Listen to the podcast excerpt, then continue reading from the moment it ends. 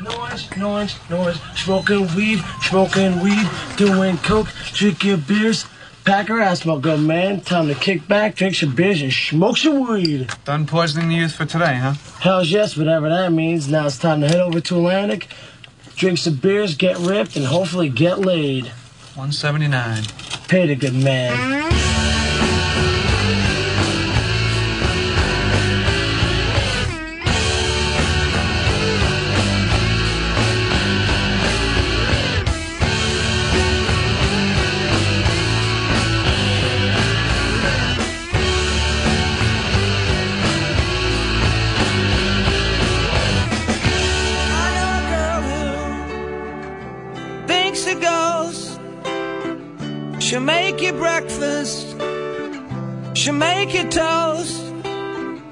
She don't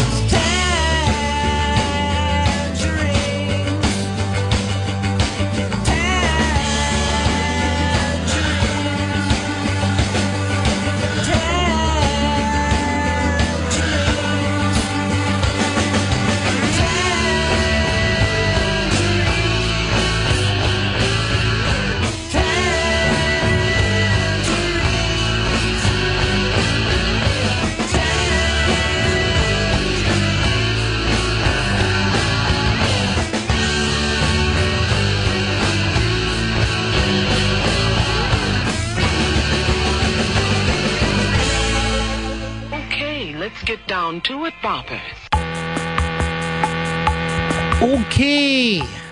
Let's get down to it.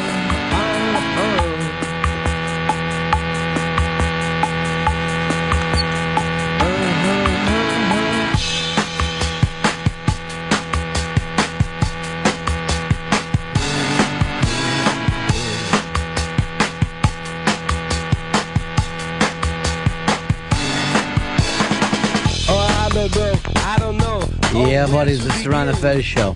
We are the 866 Ron Zero Fez. 866 Ron Zero Fez. Ron Bennington, Fez Whatley, Chris Stanley, and Shorty Award nominee. Soon to be the weird guy. I don't know what the award's called, but he will win the award word. Award. Award. He'll get an award for the words that he says on board. Uh, Eastside Dave, McDonald.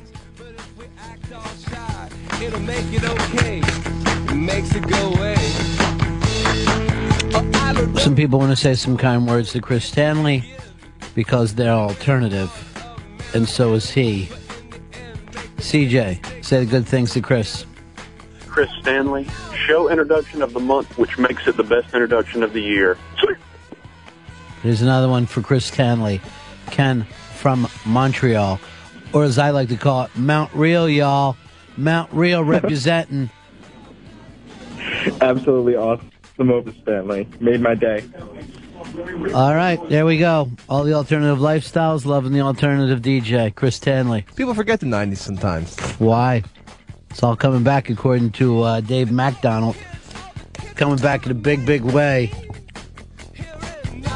Kids are going to be uh, walking around wearing ironic Pearl Jam shirts. All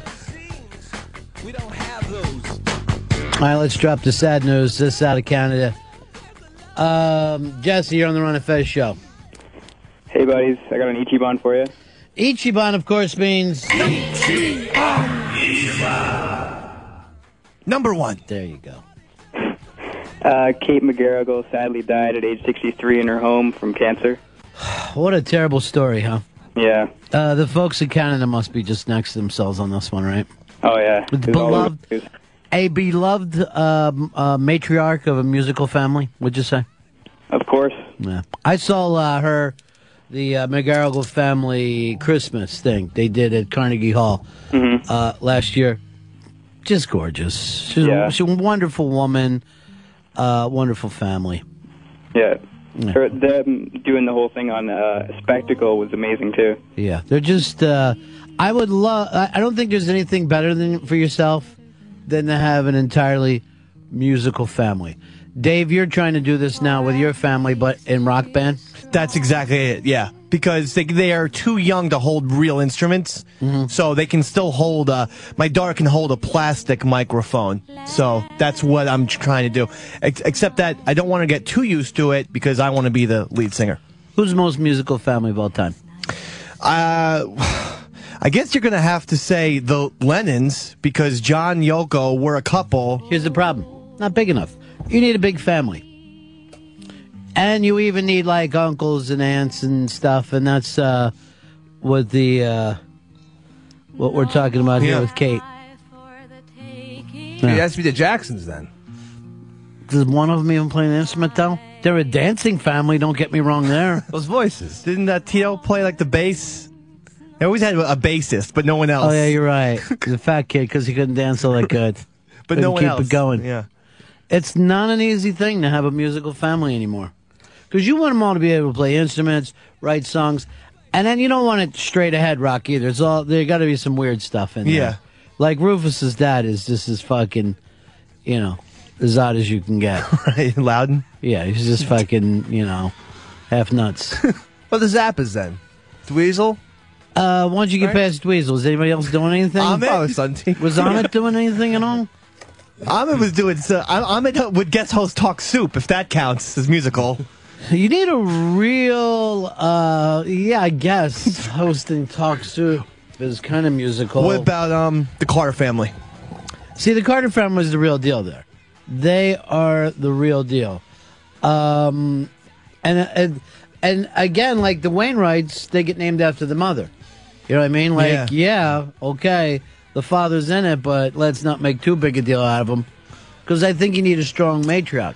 Now, um, Yeah. when Carly Simon was in here, they had the Simon Taylor family, and because all the Taylors play stuff and all, and of course, it kind of fits with the Wainwrights because it's more about you know laid back and and not just r- you don't want a straight ahead rock musical family. You know, would be weird. You need singer songwriters. They- They've got to all be kind of Jackson Brownish. You might want to look back at the Nelsons, where you got three generations going. Here's here's the problem with the Nelsons.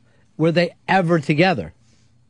Oh no, they never performed as a family. Not even two of the generations. Right, yeah. Out of the three. Yeah. That's the big problem there. So yeah, there's time in between, but um, what else you going to do about it? All right, this just got sent to me. The uh, the Cumia family. You're onto something there.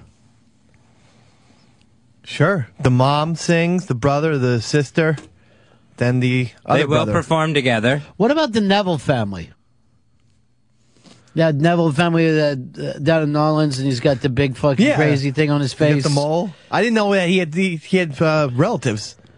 Yeah, they're called the Nevilles. Oh, Jesus. That's Jesus. the whole Yeah. fucking situation there.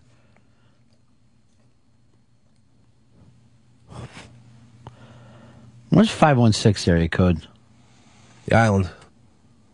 Hmm. Long Island, to Yeah. be exact. I got it. When we say the the island, we mean Long Island. Okay. That's just like when we say the Jersey, we mean New Jersey. Oh. Um, let's go over here to uh, Dave. Dave, you're on my fest. Yeah, didn't the Osmonds have a whole crew that uh, they played instruments and did all kinds of stuff? I mean, they had a whole family, didn't they? I only just remember Donnie. I don't know if there was anybody else.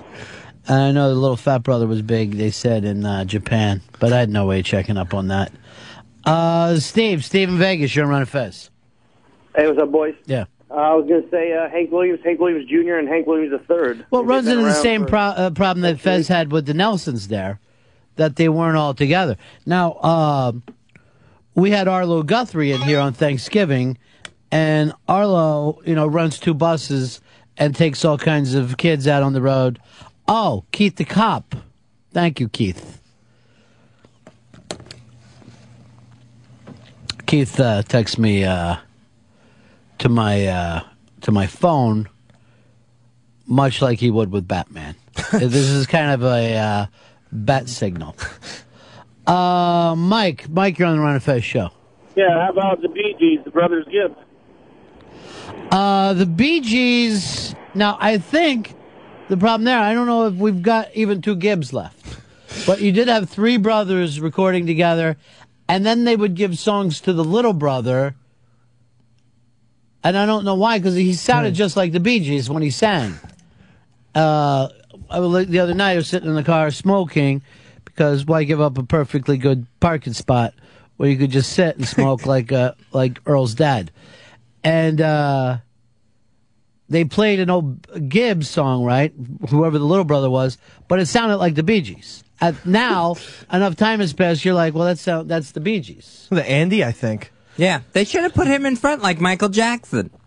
No, they were already gigantic before, by the time he came along. He was so like Michael Jackson. There, there wasn't any Jacksons before Michael. You know what I mean? Uh-huh. Like they made it with him. But the Bee Gees had like a 14, 15 year career, and then the little brother had a hit. Right. But maybe at some other time he did sing with them, but um, you couldn't tell. When they got into that falsetto thing, nobody could tell one from the other. John, you're on Ron and Fez. Yeah, what about the Beach Boys? Beach Boys, very musical family. Their problem is this they weren't big on the solo projects. Mm-hmm. Where what I like about the uh, the McGarrigle family with the Wainwrights, they go all go off, make their own albums, then they come together. Where the Beach Boys were just like, and the Osmonds and the Jacksons, same thing. We're just one family. Right. Let's face it. We don't have fucking shit happening. Where like the Cumia family, they're all off doing solo projects. Then they come together and uh, create magic. Yeah. Uh, they're doing that at Bar 9 very, very soon. That's going to be January 29th. January 29th at Bar 9 on 9th Avenue in Manhattan. What's the uh, date again? January 29th. Uh, Brad, Brad Nywa, you're on Ron and Fez. Yeah, yeah. How about the Staples? All right, start and name them off. See what we're doing there? See what happens? Papa Staples. Uh, look who it is. It's Hard Rock Johnny. Hello, boys. How about the Chapin family? You have Harry, his brother, the multiple Grammy Award winner. Their father was a, a drummer who actually taught uh, Max Weinberg had a drum, who just passed away. The daughter, uh, Harry's daughter, uh, is a singer. So they're a fairly musical family. What about Tom Chapin, the great Make a Wish uh, TV show he used to sing? He was uh, Harry's brother. The Chapins are that thing, though, because they do a couple good things. Number one, they're singing folky. Mm-hmm. And two, uh, they're raising money. They're always raising money, those Chapins. They just can't act like, oh, I'm doing a gig for myself. let's raise money. Yeah, that's one we always do. All you know, if you've been to a couple of the events we've done with them here for World Hunger Year, that's their big charity, and they do tons of of that charity stuff. And you refuse to be in it. You go, what's my cut? What about Johnny? I need to wet my beak a little bit. Yeah, why not?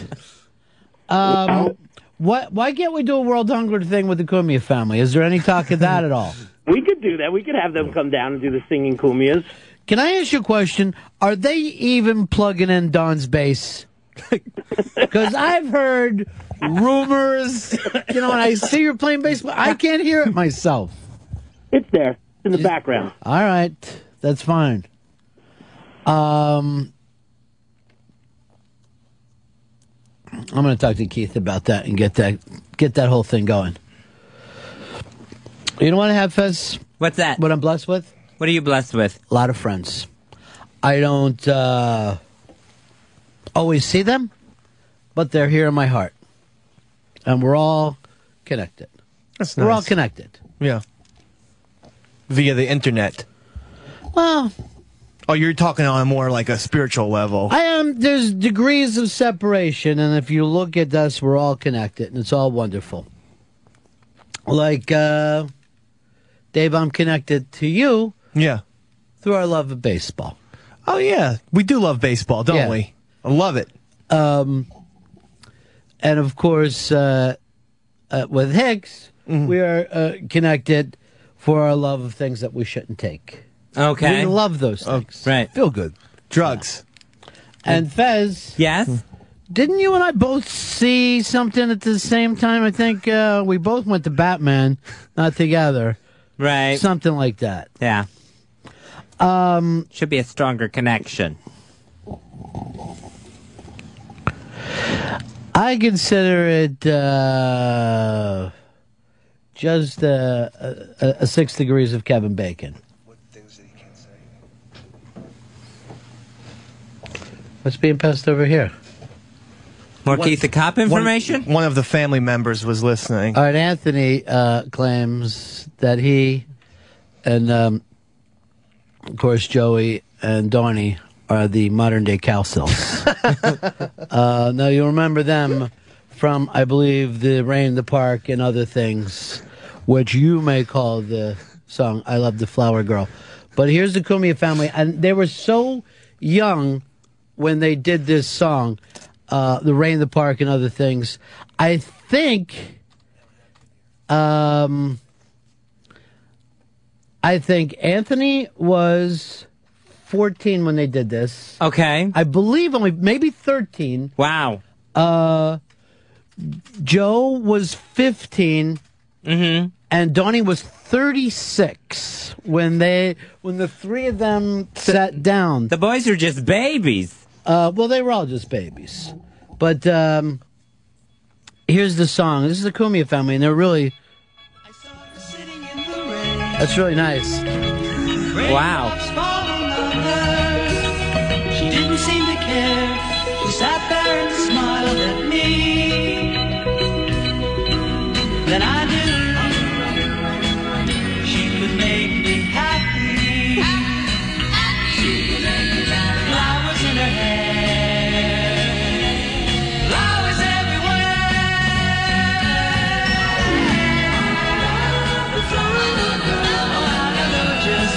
And what I loved about this, when they did this, um, Joe used to wear these ring of flowers all around his head, and it was just, uh, well, it was adorable. Well, it's, that's a mood.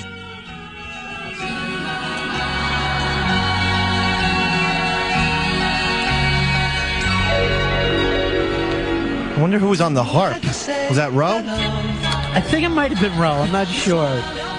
And I mean, she was out there with them, but mainly she drove the bus for the whole family. She had made me happy. Uh, here's Sean in Albany. You're on Ron and Fez.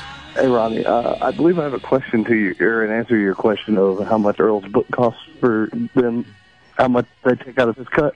Yeah. Uh, looking at the site and doing the pricing, it looks like each book was uh, is forty one ninety five to print, which means oh. he makes about ten dollars off each book. And since anybody can make the book, that means there's no contract and it's printed on demand. So the two thousand dollars he needed from Fez for overhead costs and for getting the book set up, I'm wondering what that was really for. Rent. He hasn't worked in a year. Well, he's uh, you know he's got a lot going, but so apparently uh, on the first run of the book, he was selling it at cost, um, and he didn't know that. Apparently, I paid for either film or disposable cameras. I'm not sure which. Yeah, there's no such thing as film. Um, here's uh, Roger. Roger, you're on the Ron and Fez show. Hey guys, how about the Marleys? All the Marleys are definitely a musical family. They're definitely a musical family. And then uh, one of the little ones, I don't know which one they're in. They're in here. They were, did a uh, kids album. Ziggy. It couldn't have been Ziggy. He must be too old. No, I think it was. It I'm was- pretty it was Ziggy. Yeah, I I'm pretty was- sure. I don't know why I had it as Piggy. that, that was the one on the island. Everybody was weird too. Ziggy's had like a much longer career than Bob at this point, which is weird when that happens. Well, if I was uh, the Mar- Marleys or any of the Jamaicans, uh, when I was watching CNN and I saw Haitians, I'd be going like this. Wait, is that our neighborhood? I would not be able to tell the difference. Tomorrow, people. When is uh, the big telethon for uh, Haiti? Is it Friday night? Friday. Who are the rock stars in this? Um, and where can I watch it? And I know the great George Clooney's behind it all. You have Bruce Springsteen, you have Bono, you have Coldplay, uh, and Jay Z are getting the big headline treatment. There's a lot of other miscellaneous people, but those are the biggies Bruce, Bono, Coldplay, and Jay Z. By the way, Ziggy Marley uh, was the one who was always online for the complaint department, and I thought he was the funniest out of all of them. Uh, here's uh, Joey. How you doing, Ronnie? Yeah. Uh, what about uh, Eddie and Alex Van Halen? Well, they have Wolfie, but I'm going to also say that's a Don Cumia uh, bass where I don't know if it's plugged in. I don't know if her bass is plugged in. How could it be? Playing in front of thousands of people. You're going to trust Wolfie and or Don? Wasn't Wolfie making cupcakes? I get so confused about different. what everybody in that family does. Um, Lonnie, you're on Ron and Fez. Hey, the biggest family of all is the Partridge family. Ow. Uh, Dave, New Hampshire, you're on Ron Fez. Hey guys, I'm actually kind of embarrassed to even mention them, but Hanson was a musical family. I'll tell you, and I know it sounds dirty because I think she was barely legal, but I can't tell you how many times I jacked off to that one Hanson girl, the lead singer. Taylor. Oh, God, Yeah. she's cute. She was. She is fucking hot. Really? All right, that was a boy. Couldn't have been. No. Yeah. Then why did I come? Try to fucking ask yourself that question. It's impossible for a man to come when thinking about another male. Doesn't happen that way. Um, 866 Ron Zero Fez. 866 Ron Zero Fez. Uh, we are sitting here for some reason talking. Well, we've had a terrible loss with Kate McGarrigle uh, passing away. And uh, we're saying we just don't have musical families anymore. We don't have them the way we used to. Here's Jeremy in Cleveland. Hey, one of the greatest musical families, one of the most influential, the Ramones. Uh, oddly enough, when after Joey, then we had the next death, right? Uh, Johnny. Johnny Ramone. And uh, my chick's sister actually said this. She goes, Oh my God, their poor mother. that she's been going through. And Dee Dee died as well. Can't even start to think about the This is only Marky who does a show here at Sirius. Only Marky's and alive. still looks like a Ramone. He looks still great. dresses like a Ramone. Yeah. Does Ramone thing. Makes it all happen. Uh, Rich, you're on Ron Fez. What's up, buddies? Hey. Uh, Shirley Phelps Roper and her family. They're very musical. They are. They're, that's a very good point. The Ropers are a musical family, um, and they love Jesus. They love Jesus more than anyone else. And I forget what was their last hit. It was um. Oh, it's a poker face parody. Yeah, it was with the Lady All Gaga right, song. yeah, let's take a little listen. The uh, the Phelps Roper family. The there's so many gorgeous young girls in that family, and they love Jesus. Uh, they hate uh, faggots and Jews and soldiers. I don't know how they tie the soldier thing in with gays when you're not allowed to ask or tell. I don't know how they find out.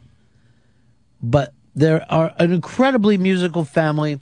My only problem with them is it doesn't seem like they um, do a lot of originals. They're always So? there- there's a Weird Al thing about That's them. great. Mhm. Yeah, That's why we love them. yeah. They got a whole Weird Al thing. Take a little listen to this one. Let's go.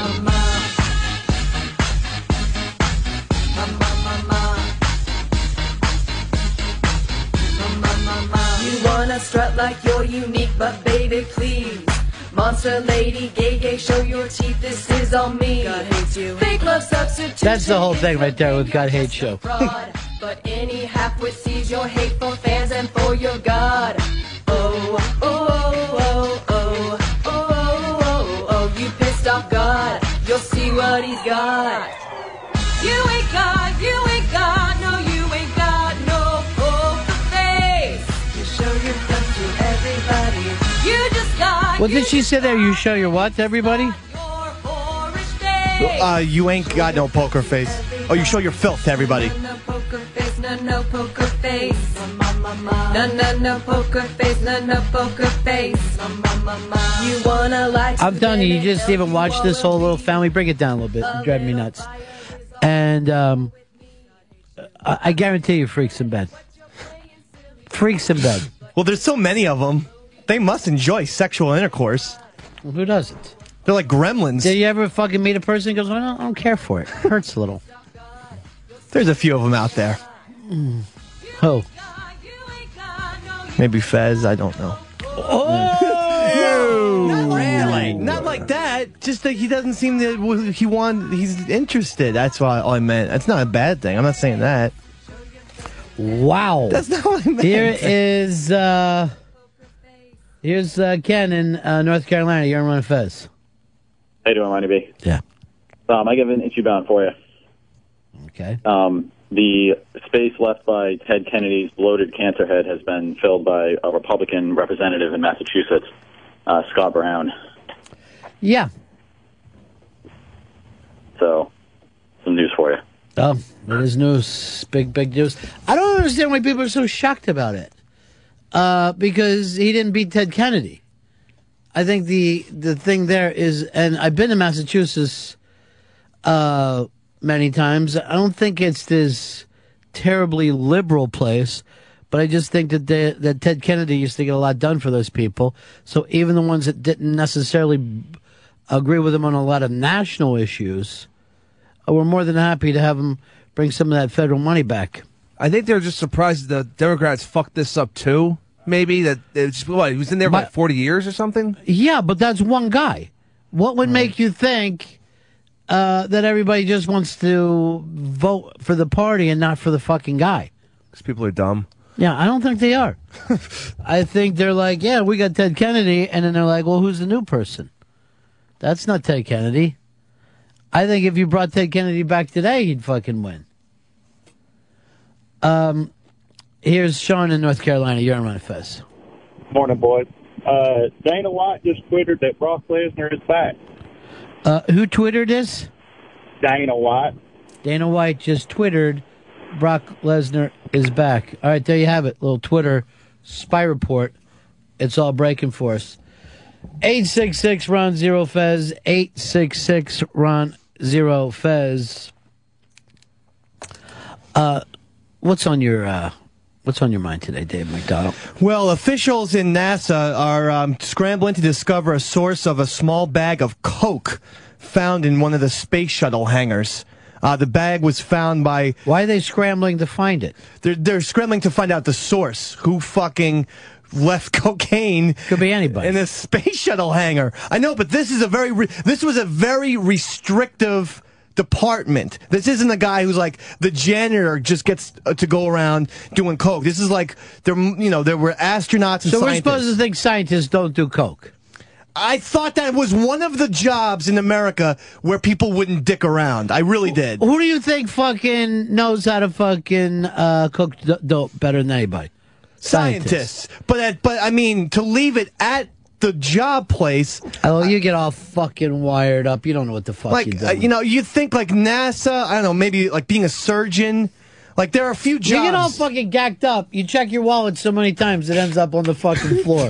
Everyone's done it. They're just like, "Is my fucking coke here? Yes. Next, next my credit card. My coke there. Yes. Next my credit card. Sooner or later, after a hundred fucking times, it's going to fall out. So you just carried it around with you at all times, even if you worked at NASA? Yeah. What if you needed to do some coke? There's a bump in the bathroom. That's my point. It just seems like th- there are a few precious jobs in American society where people wouldn't be doing coke uh, on the job place. But fucking coke is one of the fucking uh, drugs that you can work on. You're fucking working the phones. Yeah, what do you need? I'm gonna fucking get back to you on that. You're a bit impaired, though. You can't be impaired way? in the space shuttle, Mr. B. Oh, stop it. what do you, you sound like your mom found out this story. They found the coke over there. No, I just did. Between this and the woman with the astronaut, it seems like. I, don't know. I was fuck- I used to fucking live in Florida. I fucking did coke with NASA people before. Wow. It's not that big a fucking deal. They they make decent money. They got some fucking extra. Um, Alex, you're running Fez. Hey, I was just calling to say that my my buddy's wife is a scientist and she does coke uh, along with a lot of other drugs, so it's not surprising to me. So she's a goer, huh? Oh, absolutely. She's fucking right there for everything. There's nothing off Right. limits with this fucking bitch. All right. Jesus. Um, here is uh, John in Poughkeepsie. You're on Ron Fez. Hey, what's up, man? Yeah. Yeah, I always lose my coke, man. Where whenever I do it, I always put it either behind the toilet or in the litter box. Uh, I don't know, man. It's some crazy shit. I mean, I Uh, can see. Yeah. Uh, you, I, sw- I swear to God, I feel like I'm doing the fucking show with Beanie today. uh, Peter, you're on the Ron and Fez show. Oh yeah, hey, uh, I, I was cracking up because I, when you're talking about checking for your coke, I used to check for my coke. I was at this party checking for my coke, checking for my coke. Here it is. It's on this side of my wallet. Yeah. I got my coke. I got my coke. I got my coke. Then I checked for it. It was gone. I fucking panicked. I didn't know where the fuck it was, and I moved it from one side of my wallet to the other. But it took me like an hour to find it. So when I found it, I just fucking dumped the whole thing out on the table in front of everybody and fucking snorted all of it all at once. People were fucking horrified. Yeah, I know people get all fucking strange like that, but then when you decide to, I need to drive somewhere, I'm too fucking paranoid to drive around with the rest of the bindle in my fucking sock. I better do it all right now. and then you're fucking, so then you're driving back and you're like, fuck, this is really jumping on me a little bit fucking harder than I thought it was going to. I'm fucking gacked here. I thought that I brought this thing together. And then you're like, honestly, you're at a red light going like this. I have a feeling if this doesn't turn green really quick, I'm gonna have a fucking heart attack. Just the tension of waiting for the fucking light to change. Dave, I'm fucking just uh really a little fucking embarrassed to you right now. John in Louisiana, you're on Fez. Yeah, I just want to tell Dave, there's there's ordinary workers that, that work in the hangar. I mean, that they're, those, those are the guys that bring the shuttle out to the pad, bring it back. Plus, they're working on the Ares rocket in there. You know, there's probably some. You know, Uh, this crane story said it was a restricted area. Uh, but how much fucking coke was it? It was a bag of coke. A bag? What, how big is a fucking bag? It didn't say. Like a fucking trash bag? no, it- I mean, well, I doubt it was that. It, it sounded like it was just a baggie of coke. a gram of coke, whatever. If it's no, first of all, there's no such thing as a whole gram. I'm not because you're not gonna fucking quick take care of something. It's kind of good to know that if there was an emergency on the space station, those guys could really haul a space shuttle out to the pad very, very quickly. Look at Fez Whatley doing speedy jokes about coke. And again, I'm not even saying I'm down on coke. I'm saying that uh, at, at the hangar, it just seems it just seemed out of place. Um, Steve, you're on my Fez. Hello. Hey, Yeah. buddies. What can we do for you, Steve? Yeah, I sold my buddy a bag of Coke, uh, about a gram one time, and he put it on his lap in the car. And he got out to take a leak and forgot it was on his lap and pissed all over it. Um, Still fucking do it. Michael in Atlanta, you're on Ron and Fez. Mr. B, I would like to contend that being an astronaut has got to be the coolest job to fucking be stoned on. Can you imagine tripping balls and be weightlessness? Just stop. It'd be awesome. Just stop acting like we're children. I don't want any part of this. Fez Whatley, what's your big issue about today? What's driving you nuts? Well, there's this late night infomercial called Cash for Gold, and they are now being investigated because, by the federal government because they have been losing jewelry and sending back uh, really small checks for the gold that they're receiving based on how it's been appraised. But here's the thing who could not see that something bad was going to happen here? You are sending your gold off to strangers, people you have no idea, and then you wait for a check. One guy sent two gold pieces off. He said he already had them appraised at about $200. He got a check for 15 cents. You. First of all, I don't give a fuck what you have it appraised for. You ever walk into a pawn shop? No. You're lucky to leave there with Tic Tacs. you could fucking walk out of a fucking store with a diamond ring that you just purchased, have the receipt, and get fucking a trumpet handed back to you at the fucking pawn shop. They don't give a fuck. So I don't really understand this cash. This is people too lazy to walk into the pawn shop, Exactly. or afraid. They're Yeah. definitely scared. Yeah, you get a bag, a Ziploc bag sent to you that you just send your valuables off to who knows wh- who and who They're- knows where. They're not valuables. They're not valuable. They're fucking used rings. P- people just don't own valuable fucking jewelry once you take it. The day you buy it, it's fucking valuable. Get it back to your house, it ain't worth jack shit. I don't give a fuck. You'll see one of those rappers who have the giant fucking uh, his initials in diamonds, go into a pawn shop and leave there with like forty fucking dollars, and he'll be leaving going like, I spent eighty two thousand dollars for that fucking thing. I had a dollar sign on each side of it, fucking completely platinum and done. You don't get shit from those fucking people. The only way you feel slightly fucking good about it is if you stole the shit. That's the only way that you're like, well, fuck it. I ain't, I ain't know where else I can get it. And there's cash for gold. I guess you get a you get a grace period where it's like you accept the check or you get your gold back.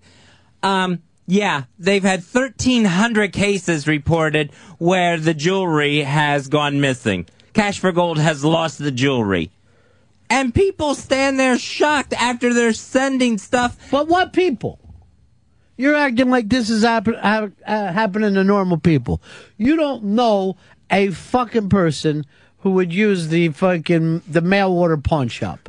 You don't know one. You're not supposed to send any type of valuables or cash in the mail system anyway. It might not even be them. It might be the postal But service. imagine even fucking, I'm going to send you something. You send me back what you think it's worth. Right. What other fucking type of business like that even operates? Uh, fucking idiotic. Chris Stanley. What's your Ichiban today? What do you got for us?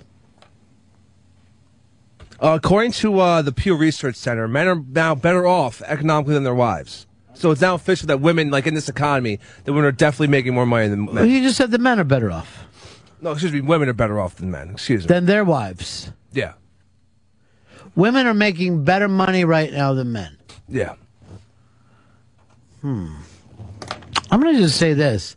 I know probably more of them are working. But does that make them any better off since they got to come home and turn over that fucking check? I'd love if that was the case. You kidding me? You'd be a stay at home dad? Sure, I would. I'd be staying home with a fucking gun before I could stay home with two kids. I'd be teaching them stuff, teaching them how to crawl. Yeah. I could be a stay-at-home dad. I think. You know what I'm saying? Yeah, I, I would be able to comprehend that statement. I would be. It's not a fucking hard thing. I can't picture you doing it. Why teach them how to crawl now? I don't get home. They're they're in bed by the time I get home. You don't see your kids at all until Not day. Saturday uh, morning. That's hangover day. And then I you. play. I play with them on Saturday morning and What do you- Sunday. What do you play? Guess who I am? Remember me? No, we start off with a little Nintendo Wii, and uh, they like to watch me play the Mario Brothers game. You know that type of stuff. All right, so you're, You're a good not dad. you're not Thank playing with them. They get to watch you play.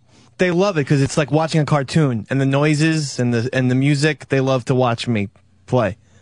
Their nickname for you should be older brother dad.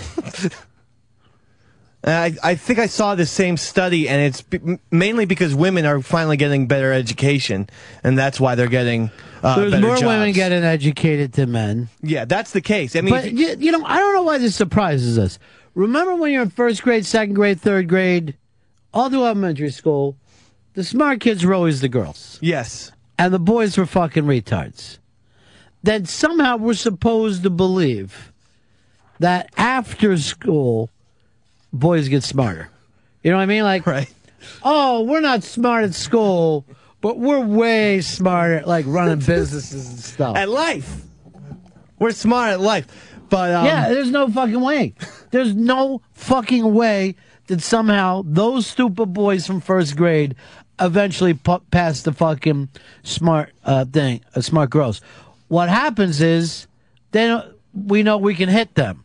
That's the only thing that we're fucking smart at is hitting people. Uh, Mike in Toronto, you're on Manifest. How you doing, boys? Yeah. Dave, uh, I'm a part-time stay-at-home dad, and uh, you make it sound like it's really easy, but Uh-huh. it's not. You're gonna teach them how to crawl. Then what do you do the other the other eight hours a day? Well, let me let me tell you this. This is how little I know Dave is even connected with that. Because when he has the kids, he tells me he's been babysitting them. He goes, "I had to babysit the kids." I go, "You're not the babysitter. You're the fucking father." yeah, you say that, Dave. You say that to your wife. You're gonna babysit the kids. You get your balls pulled off. I'm going to tell you something. Babysitting your own kids. I'm going to tell you something right now, Mike. I would think for a fucking guy, it would be not only difficult but next to impossible Oh, to be the stay-at-home dad. Yeah, it's difficult. I'm not doing it by choice. I'm in between jobs right now. So, uh, you know, I'm actually looking forward to uh, getting back out there and working full time, if you can believe that. Yeah, I can take a fucking break away from that goddamn nightmare of wondering how hungry and dirty the children are. It's too hard. Yeah, it's too fucking hard to keep up with them. You turn, you'll have like little kids with you. You, you're in a room, and you turn around, and somehow their faces are fucking filthy. Yeah, that It's that fucking part- impossible. The the uh, changing part I really don't like. I will admit that. Like Juliana, my daughter, is now eating actual food, turkey and sandwiches, sandwiches, and So she's mozzarella shitting like a man. She's having real shit. It's like, Yeah.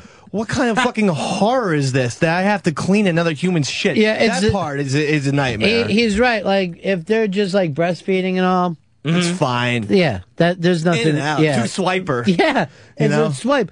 But once they start eating real food, it is like just. Uh, I might as well wipe Pepper's ass. yeah, it's like Pepper Okay. shit his pants. Right, I have to go do it again. It's it's disgusting. The sad thing is, you must wait till the last possible moment. I mean, the kids messed their diaper, but you probably still want to put it off as long as you can. Uh, Don in Alabama, you're on Fez. Hey, buddy. I'm Yeah. a stay-at-home dad, and I can't wait till the wife walks in the door and just says, "Here." It's fucking difficult. How old are the kids? Two and a half. Yeah, it's impossible. what do you do with them all day? Sports I try Center. to play with them, and he reads. He wants stories read to him all day long. What is that with the fucking read to me shit? I'm not do that. What do All you- right. That guy. Maybe I'll rethink this. I'm not going to be reading a lot. First of all, their books are so boring. Well, their books blow. It's like always about the fucking. I, I'm a. I get it. I'm a caterpillar. I'll be a butterfly soon. We get it. We've heard it before. You ever read that Goodnight Moon? No. They just fucking walk around and say goodnight to everything that they fucking say. There's no other plot besides goodnight lamp, goodnight to. Yeah. You're like, motherfuck. I don't like those time books. I like the books just picture books, and then I point and I say, "What's that?" And hopefully she'll say like, "It's an owl." And I go, "Yeah, it is. You got it." That's fun. 50 Another one correct. Fifty points. Um, here's Keith. Keith, you're on Fez. Hey guys, yeah, I've been a stay-at-home dad for about, I guess, four years now, and it's it's really cool. I enjoy it. I don't miss driving the Beltway every day and that kind of stuff. What's your chick do for a living? Uh, she does video for uh, the, the uh, DIA, government job. All right, so she's making decent money, but not unbelievable money.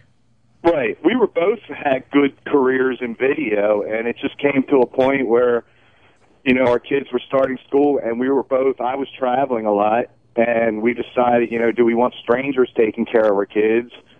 And she made more money than me and had, you know, good old government benefits. So I decided to stay. You know, we made the decision for me to stay home. Are, are you really working it as a stay-at-home dad, or are you? Yeah. I mean, you're taking I care. You're you're fucking Well, it's running the great. sweeper and shit. You, it's great. I do the laundry. I, you know, I'll make dinner. I do all mm. that. And be too hard. part I about don't it is I wanna get do to that listen to you guys all day. Yeah, I, I I I couldn't do it. I think it's too fucking hard for me. It's too fucking hard. Any one of those things is really just a one day deal. You have like laundry day. Then you're going to throw in vacuuming and cooking on top of that? You have to do all that. and that taking stuff? the kids? And here's what you don't understand, Fez. You live by yourself, mm-hmm. so you don't know what fucking laundry is compared to like Dave's family's laundry. You know what I mean? Yes. That's fucking. Not only do fucking kids uh, is it extra loads, they're fucking going through stuff constantly, and then you got to get stains out. They're like Madonna. Like they, my my kids have at least Yeah. three or four costume changes a day. It's like Cher. Uh, Rod in Alabama, you're on Ron Fez. Hey, buddy. No, I'm a stay-at-home dad. I'm um, actually still working, but uh, you know, they get sick and you got to leave work, and you you don't really have a life. Plus, my wife's in California What is she doing there? working. So you're, you don't even have a chick coming home at night.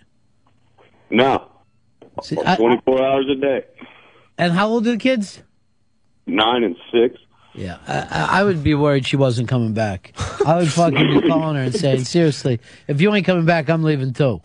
Just know that. Uh, and that would be too much for me. And what are you going to do? Like, when, now, when the one who's nine comes home, you're trying to just, like, talk to him, like, tell me, how was your day today? Seriously, you believe this? That after all these years, the Republican seat now in, in Mass, it was a Democratic seat for what, 50 years? And then you turn your head to the left, talk to a six year old. You're like, Do you like finger painting? I couldn't do that. Is that what you like? Huh? I couldn't fucking do that at all. I know one thing. The only way I would be able to do it if the kids stayed up all night and then slept during the day. I'd I'd flip the fucking script and just say, "We don't sleep until dawn." Well, that happens in my household. You like to go the opposite direction? No, I mean they they voluntarily will refuse to sleep at this point. Both of them. Uh, Julianne's been getting up l- lately, and then Stanley doesn't want to sleep. Doesn't want to. I have a suspicion that he might have a cocaine problem. You think everyone does? You, this whole cocaine thing, just fucking. After I read the story, I'm Yeah. thinking my son is into it. I know, Beanie. Uh, Brewer Sherman Fez. Hey, what's up, guys? How are you today? I don't just hearing the nightmare of like Fe- uh, Dave's kids. Oh yeah, yeah. Well, you know, kids are a blessing and a nightmare. Uh, as long as you get get a little quiet time, like at least like uh, two hours in the afternoon, Mm-hmm. you're good to go. Like nap time. Then you can uh, go and check out all your porn, jerk off, do all that, get it over with, and then uh, get dinner ready or get their uh, afternoon snack ready. Of course, after washing your hands. Um, I, I, I- it just seems like the toughest thing in the world to me. Uh, Josh, Delaware, you're on Ron Fez. Yo, buddies. Um, a couple weeks ago, I, I think it's a couple weeks ago, Ron, you were talking about a movie called She's Having a Baby. Um, you said that every man should watch it if they're thinking about having kids. Uh, my wife and I, we were married two years. We're starting to think about kids. I saw the movie, and now I'm just, I'm torn and pretty much scared shitless. Uh, that movie to me was fucking dead on. It definitely was. It was dead ever- on. And uh, at the end of that movie, you just see him almost getting smaller and smaller instead of bigger and bigger. Uh, here is uh, Matt in Connecticut. You're on Fez. Hey, Ron. Hey, and I got a three month old son, and uh, my wife the other day had to run out for a couple hours, so I'm watching him and I'm giving him a bath and all that stuff. And uh, she comes home and I'm trying to explain to her how like how hard it is to give him a bath and all this. And she looks at me like I'm a fucking idiot because she does that shit every day. Well, yeah. I'm getting no sympathy from her. Yeah, I I know. And here's the thing. And Dave, you remember like when your kids were really little. Oh yeah. If your chick left, you were uh kind of um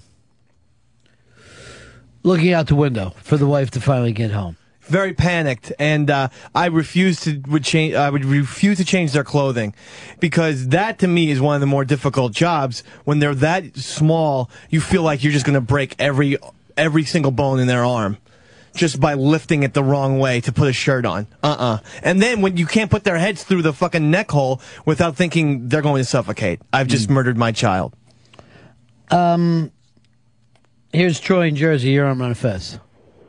Hey, Ronnie. Uh, all these guys who are stay-at-home dads with, you know, four, five, six-year-olds, they're having the time of their life. They take them to Chuck E. Cheese. They take them to the beach. They have no idea what they're in for. I have a 16-year-old, a 14-year-old. They don't speak to me. And I was a stay-at-home dad after the dot-com bust. I was in computers. And when these kids tell you you were just the biological dad, they don't remember all that shit when they were four, five, and six.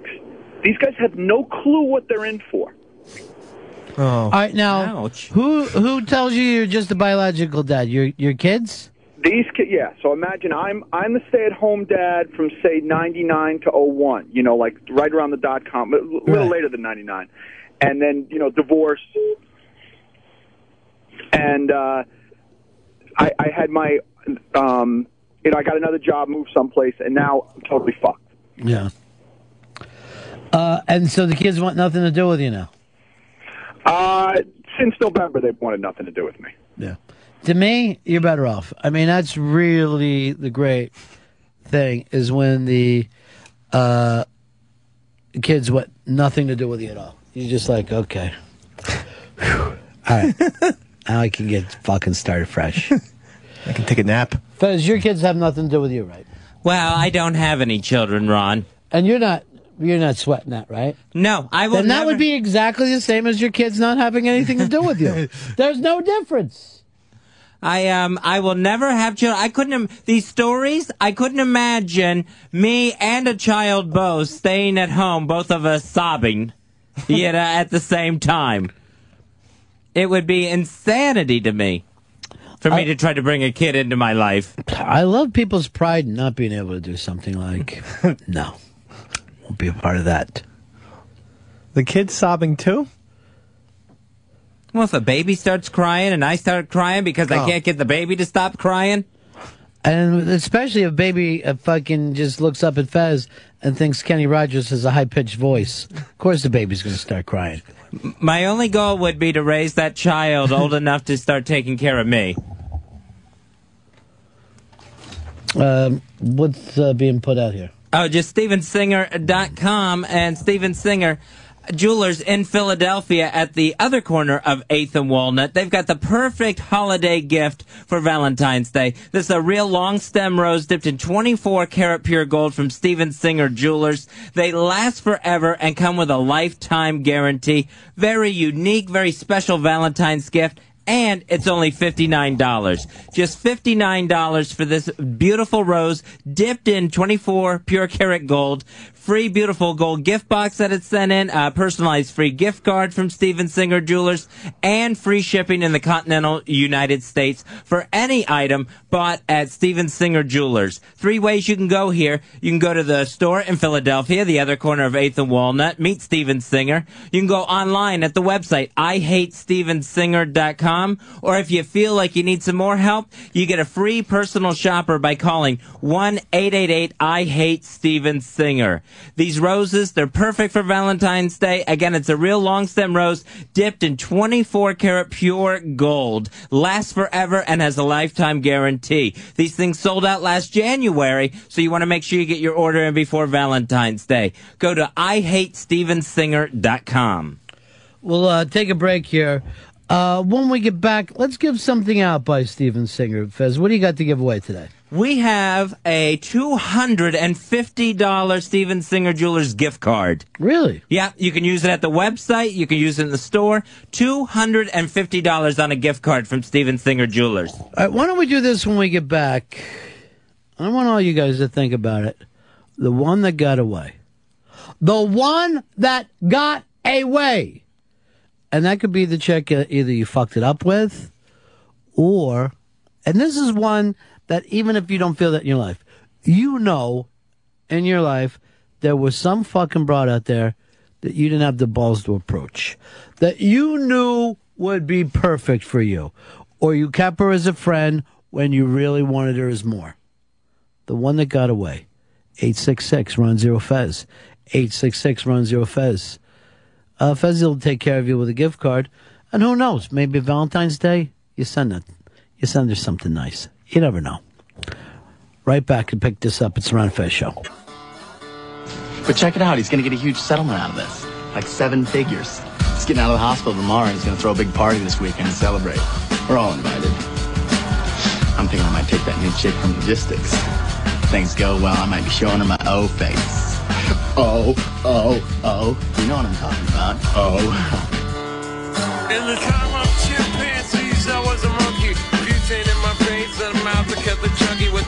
the plastic eyeballs. Spray paint the It's Ron and Fez Show, 866 Ron Zero Fez. 866 Ron Zero Fez. Ron Bennington, Fez Whatley, Chris Stanley, Eastside Dave McDonald. Doing a giveaway here, Fez. What do you have? Got a $250 gift card from Steven Singer Jewelers just in time for Valentine's Day. You can use it at the store or online at IHateStevenSinger.com. Uh, Fez, yesterday you're judging? Mm-hmm. Way off. Um, let's see, which one of these two will I make the judge today? I'm gonna go with Eastside Dave McDonald. You are now the judge. Yes. So judge wisely, my friend. All right, the question today, and we're going to dig in uh, deep here. The one that got away, Davy Mack. I know you've talked about the one that got away from you. She had to go back to Britain, uh, there's another one too. and of course, the one that got away from uh, Chris Stanley, and that's when he was drinking on a boat, dropped the bottle, he dove down to the bottom of the Long Island Sound, still couldn't find it. Mm-hmm. Gone forever. Well, you can always buy another bottle Captain Morgan's. Don't worry. Um, why? What was the one that got away for you? Well, no, there was always this one that I, has always kind of stayed in my mind. And the one that got away was uh, I was working at a bar and uh, I was 25, 24 maybe, and she was 17, Brazilian. Brazilian Julie? really great looking, had a crush on me, but A, the boss said workplace romances were forbidden. B, she was underage, and I never made a move. And I always thought that was stupid. She was great. She had beautiful breasts, beautiful face.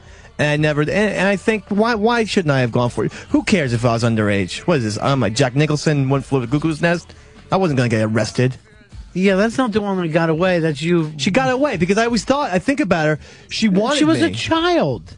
She was 17. I was 24. I don't think she was. In your example, got away means escaped. Somehow she got out of that pit and took my dog with her. All right, here is uh, David. David Queen, John Ron Fez. Hey, buddies. Uh, I'm just calling about the one that got away. Um, pretty much when I was uh, 21 years old, I was going out with a chick that I was going to law school. Awesome girl, cute girl, awesome in bed. And the thing is, I let it get away because I wanted the other pussy. Now, what I've learned with this whole experience is every girl after her was that shit crazy. I can never find anybody to compare to her. It's a very interesting thing too. It's like it's not that she was the wrong girl or you did anything wrong. It was just the wrong time. You're definitely going in the finals for this one.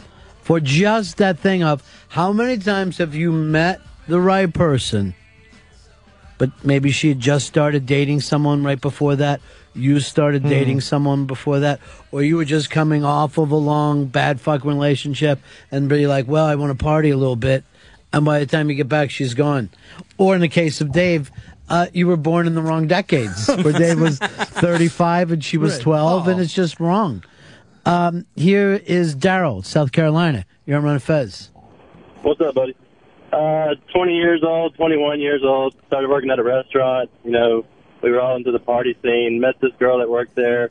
We hung out like every night. She would tell me everything about every guy she dated, had sex with. Was telling me what she was like in the bed. That she was a squirter. This automatically turned me on. We partied, drugs. I mean, never, ever made the move. Always wanted to. Would jack off about her at night. You know, thinking about her. And she met a guy on the internet that was in the military. She disappeared somewhere towards the East Coast, like Wilmington or somewhere like that. Sure. Gonna live Lost large. contact. Lost contact. Don't know what happened to her. I constantly look for her on MySpace, Facebook. But she Twitter. she actually was with everybody but you. Yeah, pretty much. All right. Uh, what do you think of him, David Mack? I liked it. It was very bittersweet, very s- v- v- very sad. But it almost is like he was the pussy. but that is her getting away. When he said that she met the military guy, I was thinking she went overseas, not to Wilmington. Uh, here's Evan. Evan in Colorado. You're on Ron and Fez. How you doing, Ronnie B? Yeah. Uh, yeah, this one's uh, about a girl. It started um, when I was 11th in 11th grade and ended when I was a senior in college. And basically, we were on and off forever. She was a sister of my best friend, so I was always the guy she was in love with. Totally abused it. You know, I would fuck around, Mm-hmm. go back and forth to her until one day I realized how great this chick was. She was a perfect 10. Um, long story short, you know, the off and on kept going on. she calls me up one time when I'm a senior in college to go up and see her while she's at school. I go up there and uh great time. She wants me there. She totally wants to get back together. We're totally in love again. Get drunk, go to the club, hook up with one of her roommates, and then the next night go to a party. We're hammered drunk. She's driving. She's the DD. I'm, I'm in the back seat with her best friend. Hook up with her best friend. She ends up finding out that's the end of it. and She got away. Well, uh, let's face it. You pushed her away. Yeah, well, I, you did everything you could to push her away, and then when she was gone, you're like, "What happened? what happened there?" exactly. And, and that's why I like him, Dave. He's an honest one. Okay. Because we have all chased away the fucking good ones. We've all chased away the good ones. Yep. Um, here is. Let's go over to um, Matt in Boston. You're on Fez. Hey, how's it going, Ronnie? Uh, I got one for you. I tried to make it as short as possible. Started out in high school, uh, sophomore year, dated three fantastic years, graduated together. Ended up, uh, two summers after we graduated, my uncle got us a job on Nantucket working at a golf club over there. It was ideal, living on our own, you know, drinking, partying, the summer on Nantucket. Couldn't get any better. Ends up, my, uh, 38 year, year old uncle uh, and her end up fucking. She's uh, 19 at the time, so twice her age. Um, needless to say, that ended everything for a while. We didn't talk for a year or two, but uh, you know, we always still had feelings for each other. Got back together again for a while, on and off, on and off, on and off. I'm 30 years old now. Uh, ends up about a year and a half ago, we went through periods where we were either talking or we weren't talking. It Happened to be a period where we weren't talking. Uh, she called me to hang out one night. I was with another girl at the time. You know, would have would have hung out with her if I wasn't with the girl that I was with at the time. Uh, three days later, she rolls her car off a 93 dead. Oh. Yeah, she got away. If only that happened before she fucked your uncle. 866 Ron Zero Fez. 866 Ron Zero Fez. The one that got away. Here is uh, Ken. Ken, you're on Fez. Hello? What can we do for you, Ken? Oh, this is Tim. I'm sorry. Uh, I'm just gonna I'm gonna let you go. Uh, let's go over here to um, let's go to Craig. Craig, you're on Ron Fez. Hey, what's going on, Ronnie? Yeah. Uh, after my first marriage, I just uh, split up with my first wife. I went to work at a casino, and uh, I was working with this girl at a casino. We became really, really good friends. One of those you go party with, kind of friends with benefits, and we really became good friends. But because I was still kind of, you know, not wanting to get into a relationship, and she was begging all the time, you know, wanting to hook up, and I just didn't do it. And when I about a week before uh, I finally decided, apparently my little brother asked her out on a date, and they ended up dating. Now they're married. She's got a wonderful job, just treats him like a king, man. And so every time I see him, I got to sit there and go, man, that is the one that got away. Have you ever let on to your brother or her? Uh, he he knew, I mean, but he didn't know at the time that like I had feelings. He thought we were just good friends, you know, and I never I never let on to it really because I was still kind of hurting over my ex, but we were just such good friends, you know. I just you know, after the relationship I had with my first wife, I just didn't want to screw it up, you know, so I kind of kept it at that angle and then about the time, you know, I started really mulling it over on like, yeah, I should get with this girl, you know, Timing. she takes good care of me, shows up, you know, helps me out. I mean, and uh it was just too late. You know, once she got with my little brother, I mean, it's family. I couldn't do nothing. So, yeah, definitely that one got away. It still hurts to talk about it. Oh, that's a good one. David Mack, he's got to go in the finals. and then sure. now he's also doing the right thing. For sure. Swallowing it. Swallowing that pain. Yeah. Swallowing it like there's nothing left. Uh, here's, um, here's, uh, Mike. Mike in Maryland. You're on my Fez. Hey guys, thanks for putting me on at that last one. I got nothing on him. Uh, yeah, um, I've been with my chick for a while now, and her sister and I kind of had like a little thing going. Um, and every time we were around each other, we're always kind of waiting for like one of us to bring something up or kind of like start it. You know what I mean? Get the thing going, but it's just tough because how do you how do you do that? You know, with family, how do you make that crossover? So it's almost like I, I watch her date these douchebags, and she's really into me at the same time, and I'm into her and everything. It's killing you. Well, so, yeah. What do you do? I mean, you just you're just watching her, you know, get these fuck ups constantly, and uh, you know you could have something if you do it. In Dave, you were telling me this goes on with your chick's brother, right? That you have feelings for him, but you don't want to do anything because it's family? No, no, no, no. Yeah, he's you must underage, so it You should say it something. Tougher. Listen. The, the sister's underage? No, no, no. I was joking. Talking about the Okay. All right. Oh, yeah, he goes in the finals. He's doing the right thing. He's not, he's not crossing the line. Okay. But doesn't that remind you of yourself? What you're going through? There's parts of it. Hicks, you ever have one that really got away, or just you just love this chick you are so much now? I love this chick so much that I have now. But there was one broad that uh, I was fucking around with before I started dating my girlfriend. Uh huh. Whatever. She was cool. She's like fish. She had nipple rings. But Sure. uh, I don't know. I was. Just, I she realized how much of a fucking crazy animal I was. It was like, no thanks, buddy. Romantic. I know one that got away for you because uh, you're just too in love with your chick now. I love her. Huh? Who? Uh, one, let's just say one of the chicks that works over on the Martha Channel. Oh God, that little Cindy. Uh, here is. Um, let's go over here to. Um, let's go to James. James, you're on Fez. Hey, buddy. Thanks for taking my call. yeah, I've uh, I had this issue forever and a day. Uh, young lady, sophomore year of high school, kind of fell madly in love with her, and then of course junior year high school, family got transferred overseas, so uh, we kept a long distance, you know, just a uh, uh, pen pal type relationship. As soon as I moved back to college, thought maybe possibly, and unfortunately she uh, was dating everybody around. Uh, we lived outside the states, which didn't help much. Uh, hooked up with her once, and then uh, ended up after college getting a job out of state. And uh, that's when she dropped the bombshell. She had written a book about us and all this, you know. She wrote a book about you. This is Manhattan. Yeah, she wrote this bizarre young lady. Very Yeah, she wrote a embarrassing, story about uh, just how we were separated for years and then got back together, even though we each had our own families, and uh, just really weird shit. So I moved out of state, uh, moved back shortly after a month. It didn't work out, and uh, thought, all right, I'm finally in the same town. We'll be able to get together after that little revelation on her part, and uh, found out she's engaged to marry some ex-cop who uh, is bald and, and lost his job as a cop because he's blind. I want to read the book. I don't understand your point of view. I definitely do want to read the book, though. Finals for you, uh, Yes. Dave. Too much good stuff.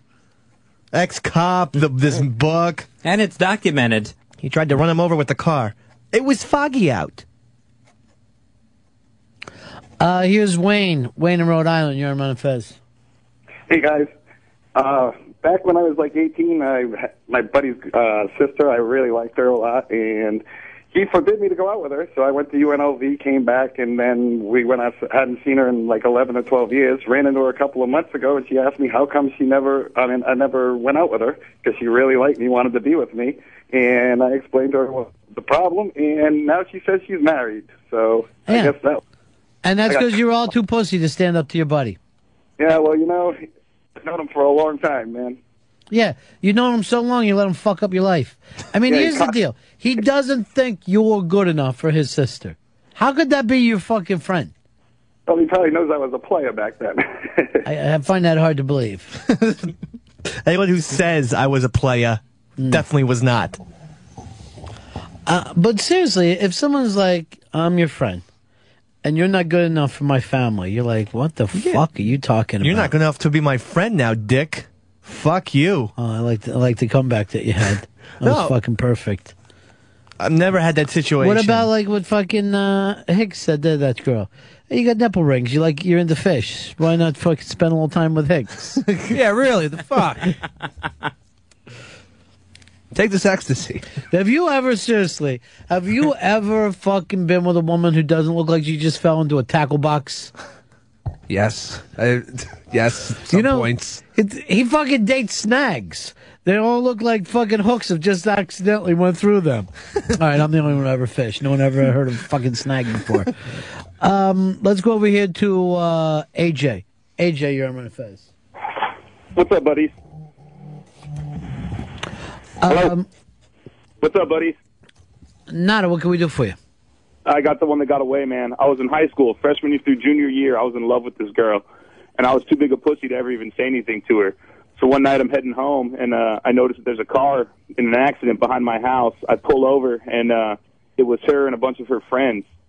So um, called 911, get them out of the car, get them water, everything they need, and um, she thanked me and everything the next Monday at school, and I was still too big of a pussy to ever even ask her out. And um, she graduated that year, and she was gone, and that was it. What do you think of that one, Dave? I like it. I do because uh, it was a great story. Then why not capitalize on this? But he let her go. She really did get away. Did you imagine? I mean, he rescued a girl. That's pretty fucking great. Uh, Mark in Jersey, you're on Ron Fez. Hey, buddies, how you doing? Okay. I, uh, I'll, tr- I'll try to make this quick. I, uh, when I was a freshman in college, I met this woman, and I instantly fell in love with her. It was kind of like the universe was playing tricks on me because every time I had a class, she was in my class. Um, you know, she had a boyfriend, I didn't have a girlfriend. Whenever she was single, I had a girlfriend. Um, anyways, we finally start the date four years later. It, like it was amazing when I was a senior. The sex was incredible. Yeah, I've never been attracted to a woman so much in my life. Um, she received a job offer on the West Coast right after college, and we were still kind of new, so I couldn't, you know, really make a case for her to stay, uh, you know, on the East Coast. She didn't know that I, I was like completely in love with her for four years, so Right. she ends up leaving. I stay on the East Coast. Um, you know, time goes by and whatever. She's engaged. I'm engaged. And now, just this past weekend, it- which which blows my mind that this conversation came up, she sent me an instant text because we still text back and forth occasionally, and it turns into pretty much, I don't like my fiance. I I wish to God I never left you on the East Coast. I still love you and I want to be with you. So now here I am with a fiance, Right. not knowing what to do because the one that got away wants to come back. Right. It's killing me. And people wonder why Dave is so paranoid about texting. There you, You go. know? There Out you of nowhere. it. Yep. See? Now, here's the deal when they stay in touch with exes. What if they just happen to catch you on a bad fucking day when you've been acting like a dick? Yeah. Exactly.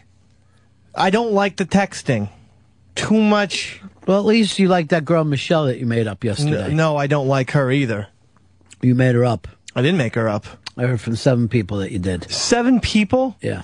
Yeah. Well, they don't know my wife as well as they, they probably think. Hmm. Maybe I told uh, gave her the wrong name, but I'm pretty sure her name is Michelle. You don't know for sure? No. My wife keeps this uh, th- this friend of hers at, at a far distance. Eddie in Los Angeles, Sharon on Fez. Hey guys, uh, so I was completely in love with this chick. I'm 38 now, and I was ready. Started talking marriage, moving in, all that stuff. She freaked out and ran away. uh, but I'm a musician. I do all right with it, and I wrote her this song, produced it, arranged it. It was beautiful. Sent it to her. Got her back. She's been back for like a month, and she's leaving again. As of like ten minutes ago, she's out. Get the fuck out. Swear to God, man. Even after the nice song and everything? The song is so damn good, Ronnie. You wouldn't believe it. You get, send me this copy of the song. What's the email? Uh, hold on. Hicks, talk to this guy. I'm telling you, these fucking these romance is hard. It's a fucking hard thing. It's work. You think it's work? Well, that's what they say on Dr. Phil. But I mean, yeah, I do Is Dr. Phil still on? there's some validity to it. I never saw it. Mm-hmm. It's been on for years, but I didn't know it was a, still a hit. There's things you have to work at, sure. What's the best fucking song you ever heard about fucking uh, men and women together? Uh, I'm partial to Alison by uh, Oh, Elvis Costello. And then um, Mick has written some. be- Um, ama- Mick and Keith have written some incredible shit. Like Ruby Tuesday is another one that I think is extremely bittersweet, just gorgeous. Really? Yeah, love that. I never, I never take it that way. Now this is almost about after the fact. Yeah. To be seeing you after so long, girl. And with the way you look, I understand that you were not impressed. I heard you let that little friend of mine take off your party dress. Yeah, he's brilliant. too sentimental Hicks, what's the best? What's the best song ever written about men and women? You don't have one. No, I don't. All your stuff is so fucking punk. It has nothing He's to do with soulless. it. All right, I'm going to give you one. I'm going to go off the grid a little bit here. I'm going to go the somewhat forgotten Dramarama and Anything Anything. And aren't they your oh. Jersey boys originally? Dramarama was. Yeah. Remember that song, Anything Anything? I don't remember anything, anything. All right, listen to this song. Listen to the fucking lyrics.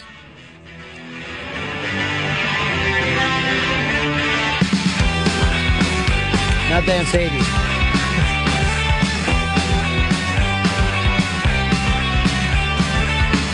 Okay, what is it tonight?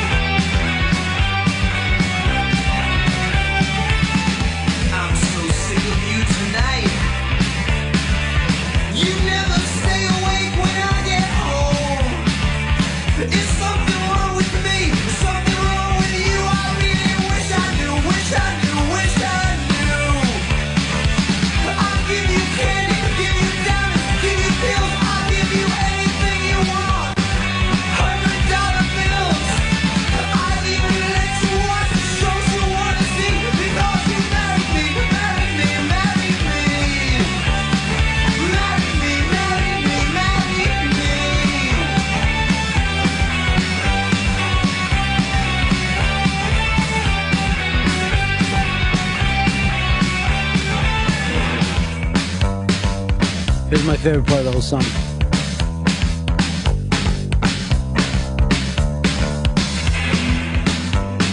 Actually reminds me of Clara a little bit.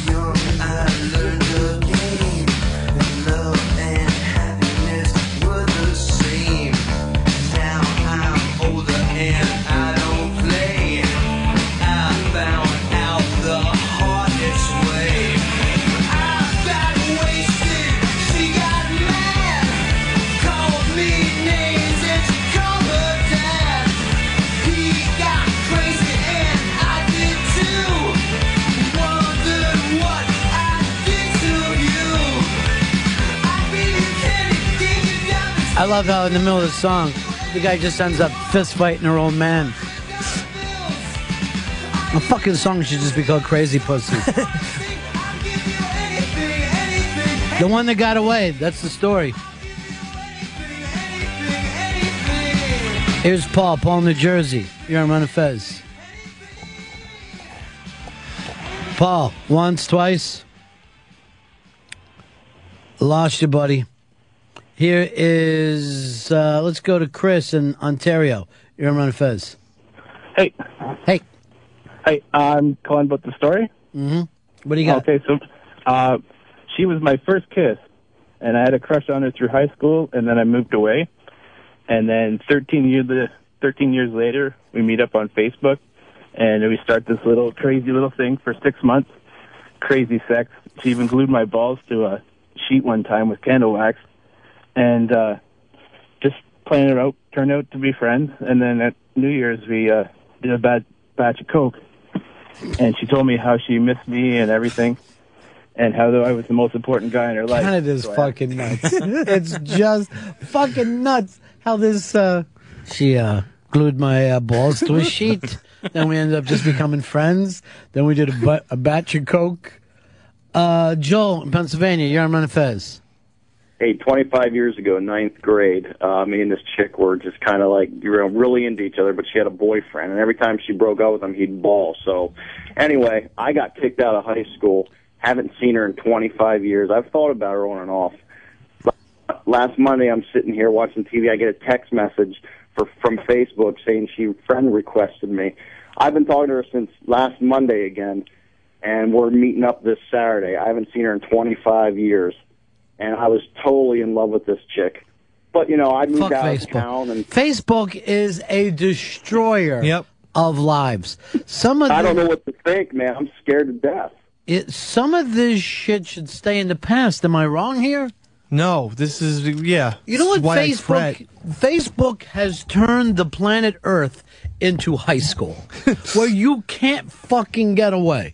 Cuz remember like when like in high school where like you would get with some new chick and you'd be fucking feeling good about it and you're walking down the hall and then there will be your ex-girlfriends and their friends at different fuck and you're like oh, man where can I fucking go and work this act where it seems new?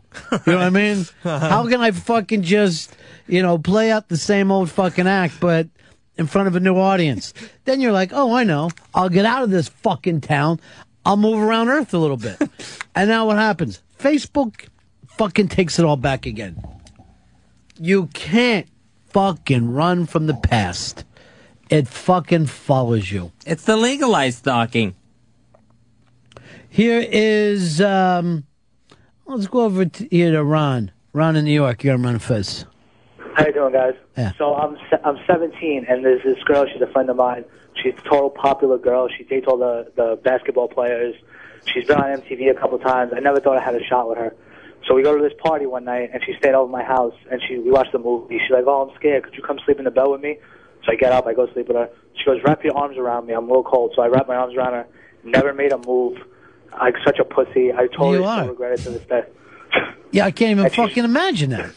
She's hot and rich. I was so I was so unexperienced. I didn't know what to do. It's like the girl is saying, now put the tip of your dick on the bottom of my lip there. Yeah, just there, nowhere else.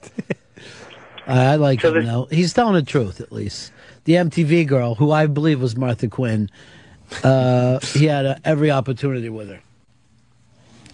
Cute. Mm. Here is uh, is James in South Dakota. You're on Ron Fez. Hey, Ronnie B. Hey. Um, I had this girl all the way through high school that I had a big time crush on. Uh, finally got the courage to ask this girl out and uh, took her on a date. Everything I thought was going good. Um, we went to this party at one of my buddies' houses uh, that I worked with. You end up blowing uh, your friend. What's that? You end up blowing your buddy. Uh, yeah. Uh, and Finals. sex with her with a Dorito bag around his cock uh, as a condom. All right, hold on. Your friend fucked her, but he didn't have a condom, so he wrapped the Dorito bag around his cock. Yeah, that's right. And uh, then I had to hear South about it Dakota. Monday morning uh, when we got back to work. It's just fucking crazy South Dakota shit, huh? Yeah, pretty much. I hope it was Cool Ranch. Uh, I'm not quite sure what it was. It was. It was Uh, you're, pretty bad. def- you're definitely in the finals. Definitely in the finals in that one. Um, it's fucking weirdness out there, isn't it? It's weirdness. People do strange things. Fuck yeah, people do strange things. Especially when like sex is involved. You start using inanimate objects inappropriately. I got news for you. Before I wrap a fucking Dorito bag around my fucking cock, you don't think I could say to the woman, "Would you fucking trust me that you're going to get this on the chin?" What am I? I got no fucking uh, self fucking knowledge here. I'm just going to start coming without knowing it. Maybe the guy was afraid of uh, AIDS or something. Fuck, give me AIDS before you give me fucking Dorito dust in my dick hole. That goes without saying. And if, if it was one of those little fucking doctor's looking, you know, I don't know what it is, but uh, that looks like fucking Dorito dust up in the dick hole. And those little snack bags are kind of small. And here's the thing: you live in South fucking Dakota. The woman you fucking love fucked your buddy from work with a Dorito bag, and this ain't reason enough to leave town. This is, is not re- reason enough for you to go. San Diego. I've seen pictures of it. What if I just drove there and stopped and seen what happened? I'm amazed more people don't do that. Just fucking get in the car and go somewhere else. Start over. Start fuck. Start at the bottom. So Yeah. every fucking move feels like a good one. Because that's always great when you make that move like that, and then you're going like this. Oh man, things are starting. I got a radio to listen to, so things are really starting to go my way. You're all fucking happy because you bought like a couple of plates. I'm really making this place homey. Look at these Why stay and get fucking punished for the rest of your life?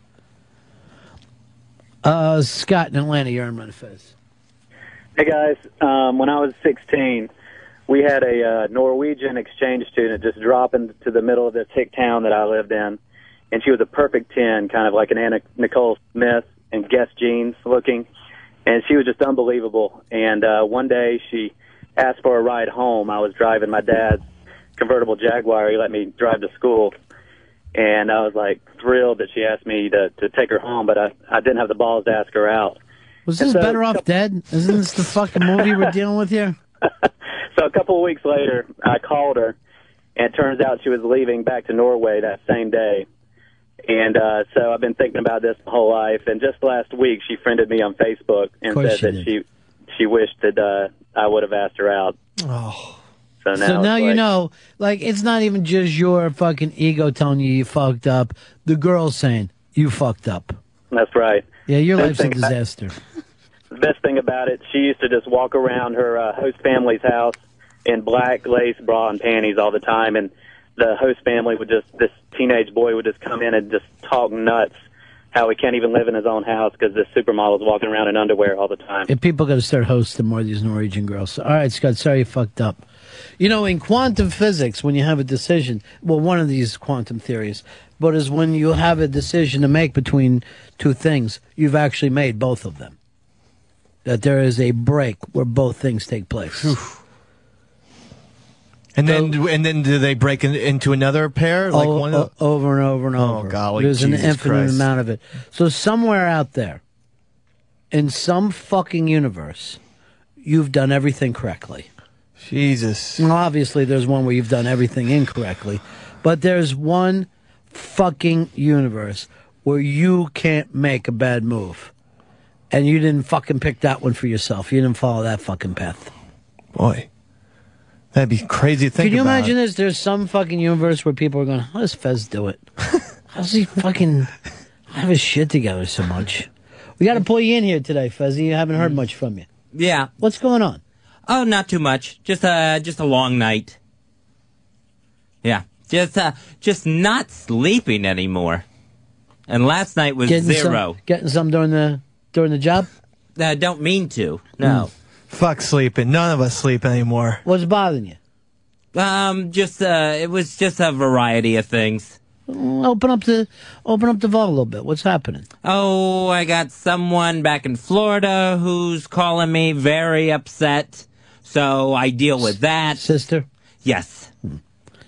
What's she upset about? Just um things aren't working out for her. What's not working out? Her, her health is not working out and she's having some trouble and Does she know that you're the worst person that she could call for help?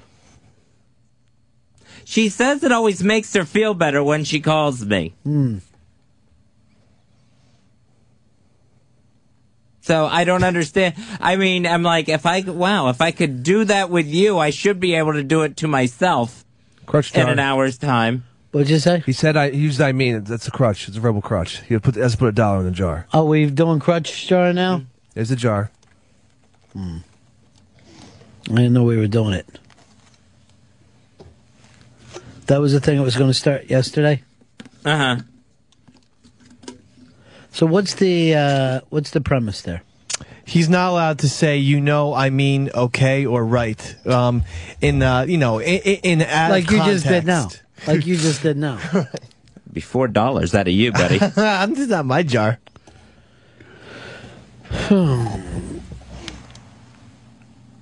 Here's uh, Kevin in Florida. You're on face Yeah, Ron. When I was 18, I had a shot with this girl who was way the fuck out of my league. She was 17, hanging out with her one night, and I already paid What's for an of your abortion about six months earlier. Yeah. So I didn't have a rubber, and I was got all nutted up. She's gonna let me fuck her anyways, and I was worried about getting her pregnant because I don't want to pay for another abortion. But now that I think about it, it would have been worth the three hundred dollars. Never had a shot again with her. Worst story ever. Thanks. Eight six six Ron Zero Fez. Eight six six Ron Zero Fez. That's Here's, like the fetus that got away. Hi, Ronnie. How's it going? oh, we're good. Uh, my story is uh, I had a girl that I was madly in love with all through high school, and finally after high school, we decided that we would get together, and uh, pretty much uh, we got along really well. But she kind of come from a little bit better background than what I did, had a lot more money, and I was dirt poor, just dirt poor, and uh, didn't have a pot to piss in, when to throw it out of. And anyways, we stayed together for a couple of years. I just couldn't couldn't do things right for her, and uh, my best friend had just graduated from law school, so I put them two together, and uh, they ended up having children, and I'm the godfather and everything. I still have contact with them, but it tears me up every time I think about you know where I came from and and what I did have, and had to give it away because I just couldn't give her what she deserved. Wow. Wow, that's one of the wildest stories. He loved her so much, he went out and found a decent person for him. And now he sees them both from afar. Could you do that, Dave? Oh no, no! I but would what drag if you her knew? down. What if you knew Casey and the kids would be 100% happy? Could you fall on the sword for them? No, I wouldn't. Uh, I would make them all fall on swords. We'd all fall on swords together. But we're gonna ride this shit out like Billy Joel. We'll all go down together. I'm not gonna let them go with some other. There's many other gentlemen who are probably more qualified, but that's not what we signed up for. So you're for sa- better or worse. But you get any of the better. It's always going to be the worst. Occasionally. Huh, that's an interesting point. What about you, Hicks? Could you make the sacrifice for your chick? I would. That's Because you love her. Then I would. If, fucking, if I made her so fucking miserable that she had to fucking leave me to find happiness, I would. Because I fucking love her. I'd be miserable.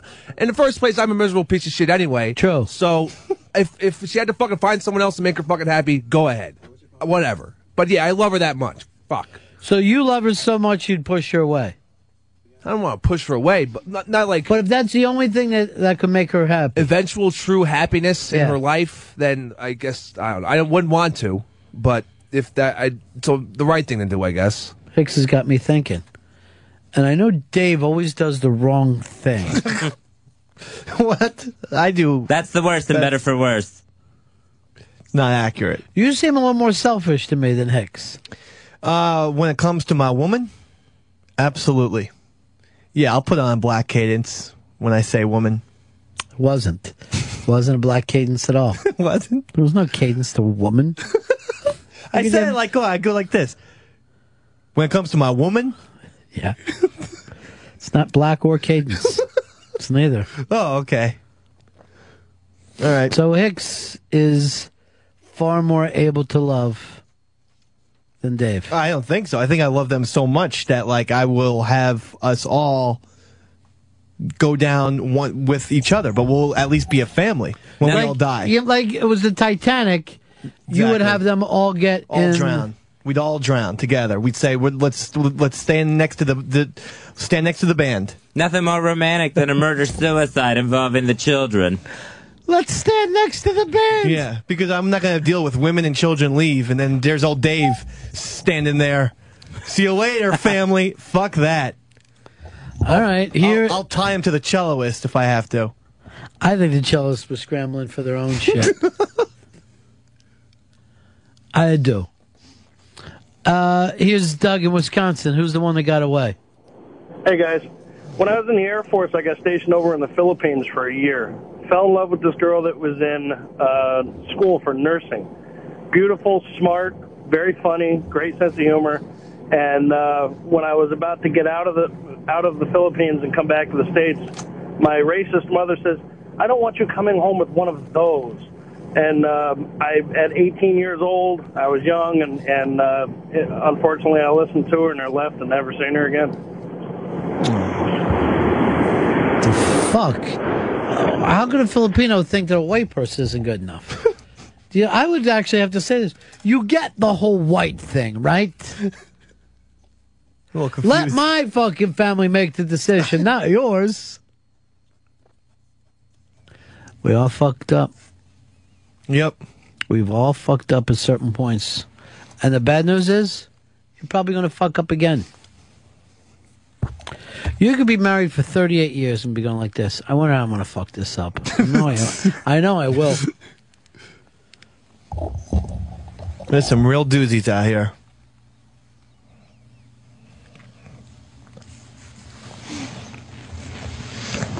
Here is uh, Blake in Wyoming. Hey, buddies. Yeah. I got it right here. This chick, I was with a chick that's not the one for like three years, loved her, blah, blah, blah. But this hot fucking chick was always trying to get me to leave the girl that I was with to be with her, but I didn't do it. Decided I'd try and be a good, good guy. And this, uh, chick ended up cheating on me. Long story short, the chick that got away is hot as fuck and is now a two-time Olympian or about to go to her second Olympics up in Canada. And I see her all the time, all over the hometown. Like she's in the papers because she's going to the Olympics. I see her in skiing magazines, like semi-nude uh, ads and shit. What sport is hers? What's that? What sport is hers? Alpine skiing, Uh, and she's like uh, slalom and super G and shit. those skiing chicks are always fucking hot. Peekaboo. Oh, smoking, dude. Peekaboo, how old are you now that you're fucking bringing back the old references? She's still out there. She ain't going to the next Olympics. She's like fucking. No, I her mean as a correspondent. The guy's fucking sitting here trying to tell a story. Okay. Anyways, I see like semi-nude magaz- or uh, magazine ads where she's modeling ski boots and shit. Oh, I got away. She was always trying to get me to dump this chick. That You just couldn't keep up with her on the fucking slopes. Is the problem? That would be Pretty fuck- much, yeah. yeah, that would be fucking bad. Where the chick is fucking um, skiing backwards, looking at you like, "Hurry up, let's fucking go." So what else is bothering you, Whatley? Oh, just uh, just uh, numerous things of you know screwing up on the job. Still feel like I haven't come back from the vacation strong enough. Just a lot of things all piling up like firewood, and the match is getting ready to be dropped. Yeah, match is getting ready to be dropped. No doubt about it. Uh, here's Keith in Long Island. Yeah, Keith. hey guys, how you doing? Yeah. This one still hurts after 22 years. Um, I was married at the time, and so was she. And uh, I dreamt about this chick the night before I met her. I turned up at work. I was a sales trainer. Uh, my boss told me I'd go pick this chick up and train her. And uh, as I pulled up outside her apartment and she got in the car, she looked at me and said, "Oh my God, we're in trouble." She'd had the same dream. Well, needless to say, we had a couple of months of crazy, crazy in love. I mean, the stupid shit, you know, not sleeping, not eating, that type of thing. She was in a relationship that she'd been in for about five years on and off. And uh, to try and cut a long story short, we ended up having this crazy relationship, like I said, for a couple of months.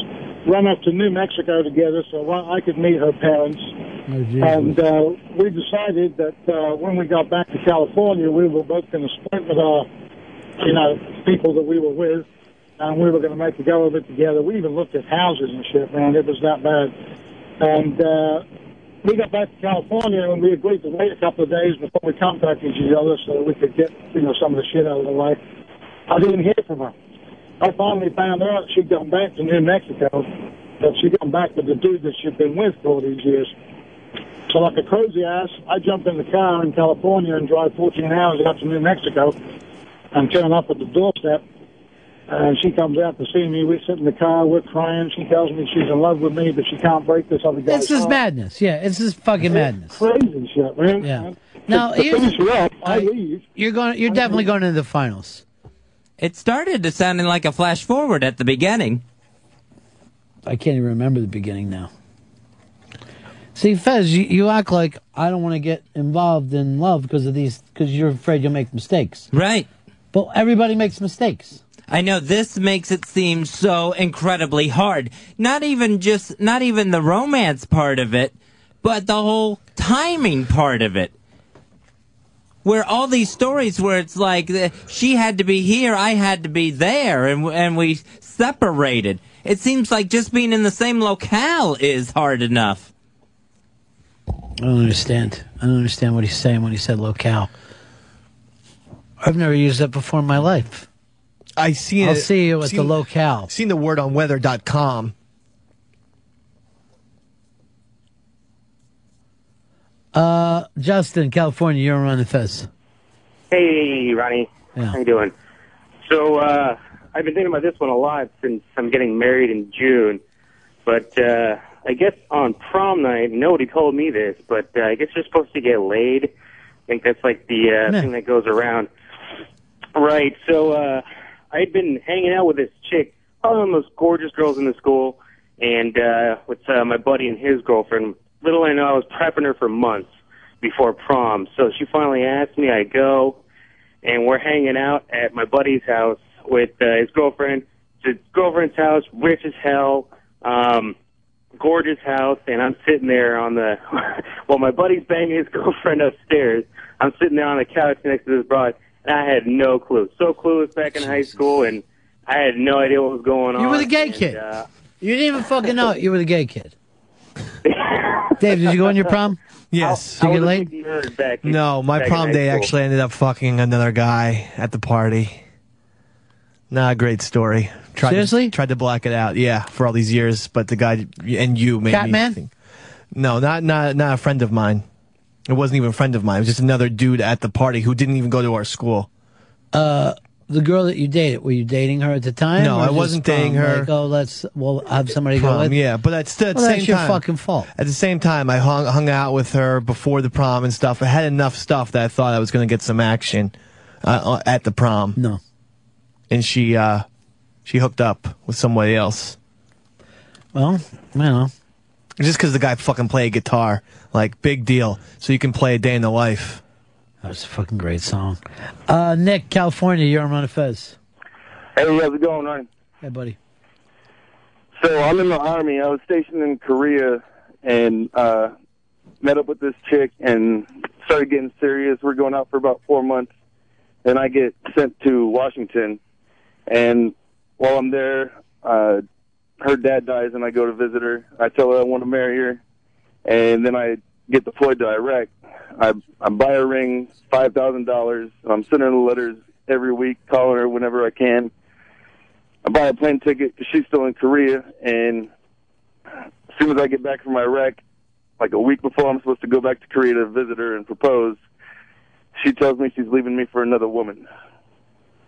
Well, it's really unusual uh, for a guy to, in the military to have a chick break up with him. It's never really happened before in history. Dear Nick.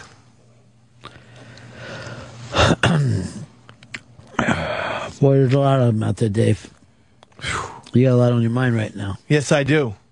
Well, There's a lot on the line here too.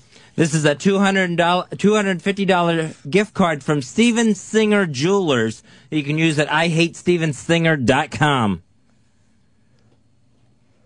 When we take a break here, Dave, when we get back, you're going to make your decision. Okay. Do me a favor. Make the best decision. I will. Nobody bother him, but I want you to pick the perfect one. Okay. I have it.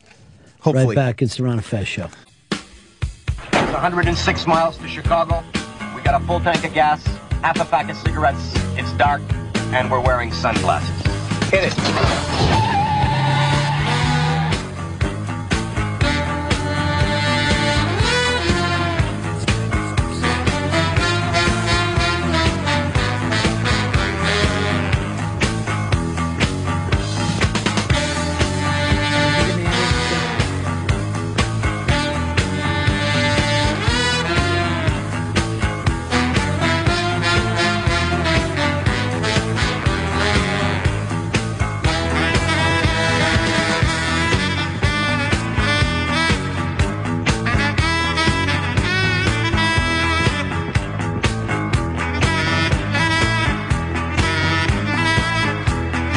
Ron and Fez show. Uh,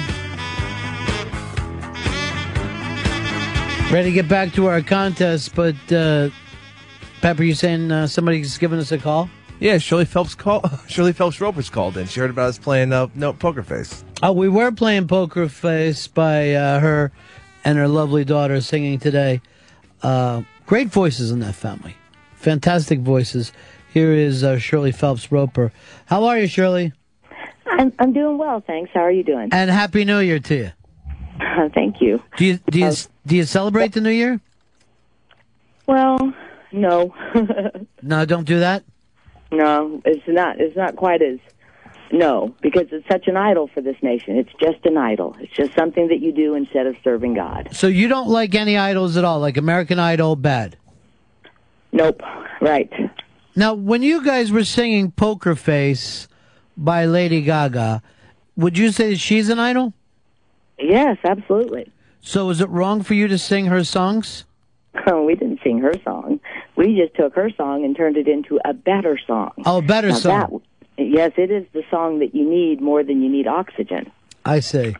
And that, of course, the- it- look, hon, it, now we have to use a new word. The word of the year is imminent, as in the destruction of this nation is imminent. like Eminem's front. Nope, like imminent. I M M I N E N T. Imminent. Look it up. It means it's pending. It's it's uh it's it's it's immediate. Now, Not exact. You're on Twitter now, Shirley? Well, my my my daughter's on Twitter. Uh huh.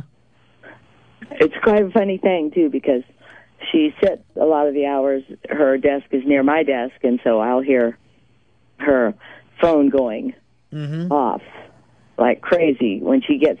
She'll tw- she'll apparently text or tweet or whatever you call that, and then she gets a lot of responses, and it's it, it then they'll come just like gangbusters. It's hilarious. So uh, it's fun for the whole family to stay connected. Well, we stay connected, but not by that means. We stay connected by our continual look. We're all engaged, actively engaged in this ministry to put this final call before this generation. So Uh-huh. we're running. I mean, we're running. We're sprinting. You understand? We pre- it's called the Scripture calls it at this hour pressing, pressing into the kingdom. No. And the violent it actually says, no joke, the violent take it by force Right. as in we are engaged in such aggressive activity that it feels almost like you're doing violence to your in you know your person. Now, God loves us all, right? God loves No. each and what? Hon, why don't, are you going to try to palm that off to those people over there in Haiti? God hates them. God hates the Haitians. Yeah, and uh, he hates the world, but Mm-hmm. the Haitians have particularly brought his wrath, and they didn't get one Godsmack; they got two Godsmacks and a whole bunch of other ones that are kind of mixed in there. Look, I'm sitting here looking at the woman on the that doctor on NBC, that woman that does the news. It's a doctor named Nancy Snyderman, and she makes this amazing pronouncement: the Haitians are going to be a nation of amputees. They're not just cutting off limbs as fast as they can over there. They're shipping them over here so they can. So these people in Florida and now Pennsylvania, so they can cut off their limbs. Now, On the other hand, but everybody dies, right? No matter what. So that well, no, actually, not everybody. Paul speaks about those that are alive and that are alive and remain at the coming of the Lord. Right. That's going to be me, if the Lord my God will permit it. you will never die. Not if the Lord gets here. And- Look, he says, but we will be. You understand? What are we after? What do we hope for? Peace. And please give me the right answer. Don't say peace. There's no peace. I have a new picket sign that I that I took on its maiden voyage yesterday, and it says, "No peace for the wicked." Mm-hmm. He says, "No peace, saith my God, for the wicked." He's not going to. He's taking your peace. You got no peace. We used to say no sleep bef- till Brooklyn, and then we would all laugh and then go, seriously, we are going to have to get some sleep. um, let me Yeah, ask you this, that's how I Joe. feel some days. So, what God wants, He just wants us all to love each other, right? And no, he wants you spread- to obey. Obey. Obey his commandments. obey the giant. Obey his commandments. Yeah. Now, does yeah. Now, what if uh, the the commandments were written by Moses, right? Uh, the Bible is full of commandments. Oh. Don't don't limit it Not to to 10. Ten commandments. How many commandments it. altogether? Yeah. Many, many, many, many. Now, what is the commandment that makes you hate gay people so much? Thou shalt not lie. And First of all, I don't hate them. I'm their best friend. I see. Thou shalt not lie with mankind as with womankind. It is abomination. So when Lady Lady Gagme gets up there and says, "For God and the gays trying to hook up God with that thing He calls an abomination," here it is. If you love what God hates, He hates you. Mm-hmm. So Isn't that easy? It's that if God finds out that you love something that He doesn't love, He's met it. You're so funny. Well, okay, let me ask you a question. Do you think that he that created the ear cannot hear? Mm. Do you think that he that created the eye cannot see? You say if he finds out, oh yikes, Saith. yikes. He knows, hon. He already knows. So He knows, but He lets it roll for a while. He lets it go on. Yes, yes. And here's the verse for you. Because sentence against an evil work is not It's all work. speedily executed. The hearts of the sons of men are fully set in them to do evil. Don't you love that? It's in other words, he gives you enough rope so you can hang yourself. Where did it's he called the proving ground. Where did He sayeth this? That's in Ecclesiastes. Oh, It's eight. I know. This is the first time I ever heard it. Ecclesiastes eight eleven. Eight eleven. Eight eleven. Chapter eight, verse One month 11. later, worst day ever. Um, what what are you doing to help uh, the Haitians? Um, I am putting. I had. A, I have a new sign. I got two of them. okay. God sent the quake, and God hates Haiti. God hates Haiti, or Yeah. he. What if you just do a he Haiti you people? No. yeah, whatever. Little turn of a Look, phrase. Don't you understand all this? Let's get our money collected together. Let's get ourselves over there because now we're going to start all over. You can listen to that goofy Clinton and bimbo Bush stand up there saying. "We're going to start all over and we're going to get a, a nation that's really worth Southerners. having." Blah blah blah. Here it is. You don't have enough money to fix what God has cursed. You can't do it. God hates fags. God hates blacks. No, not blacks. Rebels. You're working too hard at the demographic graphics. There's only two demographics. Yeah. Those who obey God and those who do not obey God. How many people- Those who serve Him, those who do not. How many people do you think obey the giant? How many people out there really are going to be with God out of the whole planet? Well, here's what the Lord Jesus Christ said about these hours just before His imminent return. Mhm. He said this. He said, "Well, I find the faith when I get get there." In other words, it's going to be hardly any, so small that it's almost in in uh, consequential. Mm. Now, you, I never hear you bring up any of the good things that God's done before. I'll tell you the good things. I did too. We just talked about God Haiti? sent the quake. All right, so- that's a work of God, and it's marvelous in our eyes. I, but do you, That's a uh, good thing. Do you see any beauty in the world? Uh, a Yes, sunset. all these judgments. Here's let me tell you the beauty I see. Yeah, I like sunsets. I see them once in a while. Mm-hmm. Mostly, mostly when I get to the West Coast and, and out there picketing, or in, Right. in some place where you can see the sunset. Do you, do you ever here's- put here's- down your sign and go, "That's beautiful"? Do I put it? No, I hold my sign and I say that's beautiful. Ah, that's nice. But here's what's really, really beautiful. It is the judgments of God being executed upon a generation that absolutely needs them badly. It's time, don't you see? He says this earth is going to wax old and it's Wax going to fade old, away and he's going to fold it up and dispose of it and he's going to make a new heaven and a new earth wherein dwelleth righteousness. Did he sayeth that, or is that just something that I quoted what he saith. I see. say. I gotcha? He, he said it, yes, he said it. Uh, are the kids around to sing a song for us today, uh, Shirley? Uh, yeah. Oh. I bet they're around. Meg, what song shall we sing? How about this nice, oh, okay, you know we're talking to our Jewish brethren, our beloved Jewish brethren quite a bit these days because Uh. God is going to restore them. So we have a nice song that we sing. So you like the Jews? Huh? You like the Jews? I like everybody. Yeah. I like you all. I just wish you hadn't brought all this wrath on your head. Sorry. I really, really wish you hadn't have. It is so sad that some days it's more than I can hardly take to contemplate what you did against your own interests. Sorry. So anyway, we wrote a nice song. You ready for this? Because we wrote it because we're going to go be picketing the Fiddler on the Roof in San Francisco uh, next week, and that's after we picket Lady Gaga on on the 24th. By the way, it is a. There are two terrific shows you're going to see. I, I think you're really going to enjoy them. We're not going to see them. We're going to go Yeah. picket them. We don't go in. Oh, you don't go in? No, we like to show outside on the street. And then, do you ever stop for dinner before, like let's or grab some food after? Uh, well, it depends on what time it is, Okay. where we are in the country, stuff Uh, like that. Let's hear your Jewish song. Okay, this is so funny. I mean, you know what we do? We do parodies, therefore we are. We, Yeah. we do, therefore we Well, are. Weird- okay, I'm just going to sing you a couple of these verses because they're really good. Mm-hmm.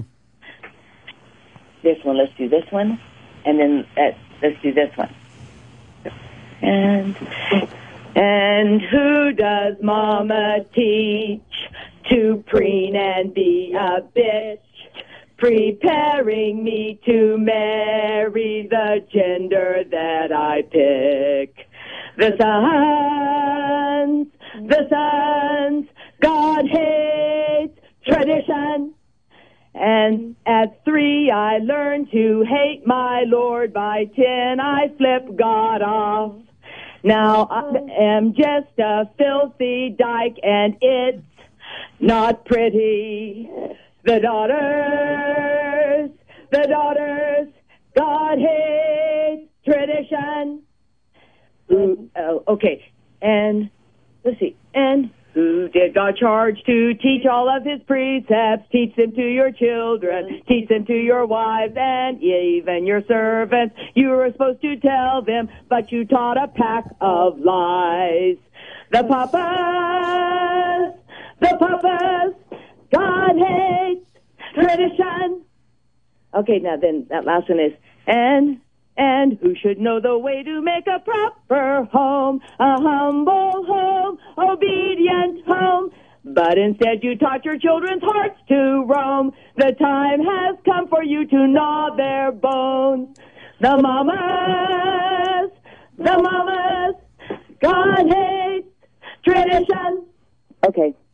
There you go, guys. We gave you a, a modified, shorter version, but there you go. Isn't that great? Shirley, I'm going to send you on to Hollywood. I just really, uh, I think you can make it here.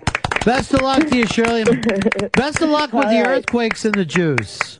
All right, hon. All More right. earthquakes coming, you know, every day. It's the Jesus- harbinger of the coming of the Lord. Jesus loves us all. on Twitter. What's that? What about? We're asking them on Twitter what my sign is. Oh, they want to know what? It's at Megan Phelps. Oh, Megan's Twitter. She All right, we're gonna we'll, we'll put you up on uh, 202 Friends is our Twitter, so we'll make sure we link you. Okay, Megan. All righty. All right. They say thank you. There you go. Thank you. Oh, oh, you're more than welcome, Megan. You're awesome. Oh, you're great. Have a great All right, day. bye, guys. Bye bye. Bye bye. Uh, there it is. If you want to talk to the Megan Phelps, who's the daughter of uh, Shirley Phelps Roper, we'll put that up on 202 Friends. Put a nice little link up there for you. It is the real Megan Phelps, and I'm looking at this, and it looks like she was uh, fighting back a little bit with uh, different uh, filmmakers. It looks like Kevin Smith and her went out for a little while, but Kevin, I'm not sure, knew that it was the real Megan Phelps. Because why would you think? right. Um, this is my favorite thing that she retweeted this uh, line. Um, uh, the members of the Los Angeles branch of God Hates Fags are such rain pussies. I'm not even sure what that means. I guess I don't know what that would be. Uh, Keith in San Francisco, you're on Ron Fez. Hey boys, hey, I was I just wanted to tell uh, Shirley that there's a lot of great restaurants in the Castro district that she could have went to. Oh, I would love. You know what? That's what I was trying to get. I think that if she just had a night out and just partied a little bit, did the Mighty Real uh, song, she might. Oh, by the way, we need to get them to uh, do a parody of Mighty Real. All right, we said we'd give out the uh, prize. Uh, tell them what we have, Fez. This is a $250 gift card good at Steven Singer Jewelers in Philadelphia. You can u- also use it online at Steven Singer, I hate stevensinger.com. Uh, Dave, you had so many people there. I really did. On the one that got away. Who did you decide to choose today? I decided to choose Craig from Oregon. And Craig from Oregon was the man who uh, had a friend with benefits. He decided to go out with her, really cared about her, but kind of they, they lost touch. So the girl then went out with his brother. The reason I decided, and then is married to his brother, and the reason why is because every holidays, every It single didn't even time. happen that way, did it? Yeah, that's exactly how it happened. I don't think she was a friends with benefit. Yes, she was. That was the first thing I wrote down. She was friends with. Ben- He he got to bang her. Can I tell you something? I liked all the other ones better than that. I would have given it to all the other people. No, this was a. I this feel bad for all the other people, and I know that they probably feel closer to me. Uh, Hicks, the next time we do a contest, you're the judge. Cool. All right. I want you to sit over there on the Fez failure bench. Right yeah, now. Craig's story was he wouldn't get into a relationship with her. Thank you. It was friends with benefits. Was there any friends with benefits? Because I, I guarantee. that. I guarantee it until he can call. If there was, he it wasn't doesn't. Craig. It was Craig. Craig He- had the list. Here's what happened. He had a girl with friends with benefits, but he and then and then he had broken up with a All right. I got some uh, exciting news for you. Um, no, Megan Phelps has been nominated for a Shorty Award. Oh, that's nice. And let's see, out of all the people following her, she's only following one. And let's see who she's following. Stephen Drain. Um. Yeah, I'm. I he he's he runs a thing called Jews Kill Jesus, which now I like. I don't know what she's up for on the Shorty Awards. But at least you have someone to walk down the red carpet with now, Dave. That would be exciting. Uh, Mike, you're on Ron Fez. News. She's nominated in news. Uh, you know, I was just wondering how Michael Phelps ended up being such a successful Olympian and all as crazy as his mother and sister are. Well, if that was your mother, you'd stay in the water too. And they, I don't think they have the voices to do Broadway. I really think they have to stay to pop music. Well, they've got some appearances with Fiddler on the Roof next week and then opening for Lady Gaga on the 24th. That's big stuff. Yeah. The schedule is filling up in 2010. All right, here's her uh, retweet on her thing. The daughters. Listen to my madre live on the Ron Fez show right now, if you please. so please, uh, the Twitter followers, make sure you send best regards from Ron and Fez to Megan Phelps. It's a very polite family. They are, and they're really nice people. She was, uh, you know, Megan was going to catch it if she didn't say thank you to you for linking her. Say thank you. she was going to catch it. So Fez, uh, was it friends with benefits? It was not friends with benefits. He never had, he didn't pursue a relationship with her. And then finally, he was friends with her. What Craig did was he put it off so long, his little brother asked him out, asked her out and ended up marrying her. You think you should be the judge again next time? I, I really think I should. I keep a little bit better track. Would you like to apologize to Fez? No, I'm positive it was friends benefits. I, I can't verify because the guys, you know. We I have know. Craig from Oh. Oregon back. Craig? Hey, what's going on, buddies? Uh, I hate I hate to prove you wrong, Fezzy, because I love you, brother. But we were friends with benefits at first. It just we were just more friends. You know, when we didn't you. hook up with someone else, we just hooked up with each other, and it just it was just a really good friendship. Thank you. Is this the same Craig? Yeah, that's same Craig, brother. I'm sorry, Fezzy. I I wish nothing but the best for you all the time, man. But Feds, you've just been on a, a rough time here lately. Just horrible. I guess that's another dollar in the jar. Well, for what? Uh, for screwing up that I- one. I didn't- uh, that's not a verbal crutch at all. We've already broke it. Take a dollar though. Um, all right, uh, Craig. Uh, you're, Yeah. gonna, you're gonna get a great uh, prize now. You're getting a $250 gift card from Steven Singer Jewelers. Steven Singer Jewelers, the other corner of 8th and Walnut in Philadelphia. You can use that card online at I Hate Steven Singer Jewelers. All right, Barb has kind of set the pace here too. If people like to jump in, of giving the positive heckles to Megan Phelps. Uh, she's written, uh, "You guys rock my socks." So let's bomb with love. Let's bomb Megan Phelps with love, and just send her like a lot of really great uh, twitters, and just say like, "Hey, it's really cool stuff you guys are doing." Hating fags and all that. Let's keep the hating fag thing going, Fez. Yeah, it's a positive compliment there, but It's funny though. I mean, you can't say that that doesn't make every funeral a little funnier. Makes me chuckle. Like I'm gonna try to book them uh, when somebody in my family dies. Oh yeah. Well, the signs are so bright. You know, you they can't help to cheer you up. Oddly enough, the They're rainbow almost- flag, uh, flag signs. Well, they kind of look Jamaican to me. Um, Fezna, I know that you said that you were excited that the Spider-Man cast uh, fired Sam Raimi. The studio fired Sam Raimi, the man who somehow made Spider-Man a hit, and Tobey Maguire.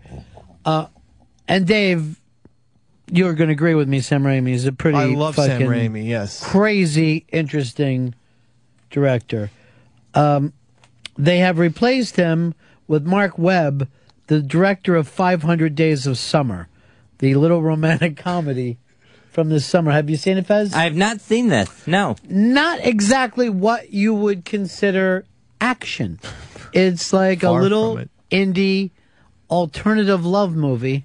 There was a choreographed dance scene in the park. There was a a fun dance scene, but that took place in his mind. It really didn't exist.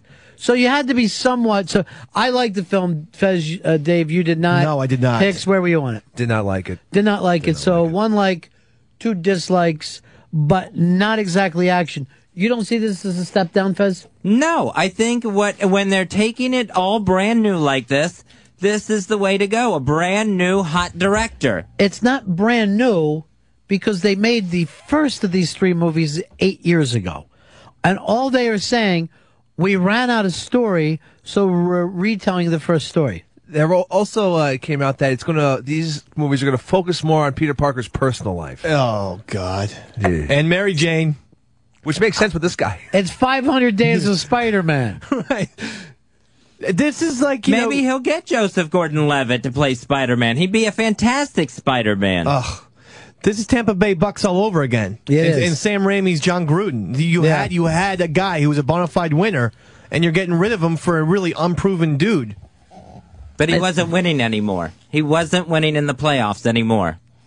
This No, the first they- two Spider-Mans were great. Win a lot more in the playoffs without him?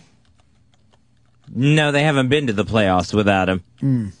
Not even to the mid level. They got any franchise players left? No, they don't. All right, good stuff then. It's all starting to happen. Um, I don't, you know, no one really, uh, people writing to her. It's the Billboard number one. When did the album drop? Your mom was awesome on Ron Fez. Keep up the good fight.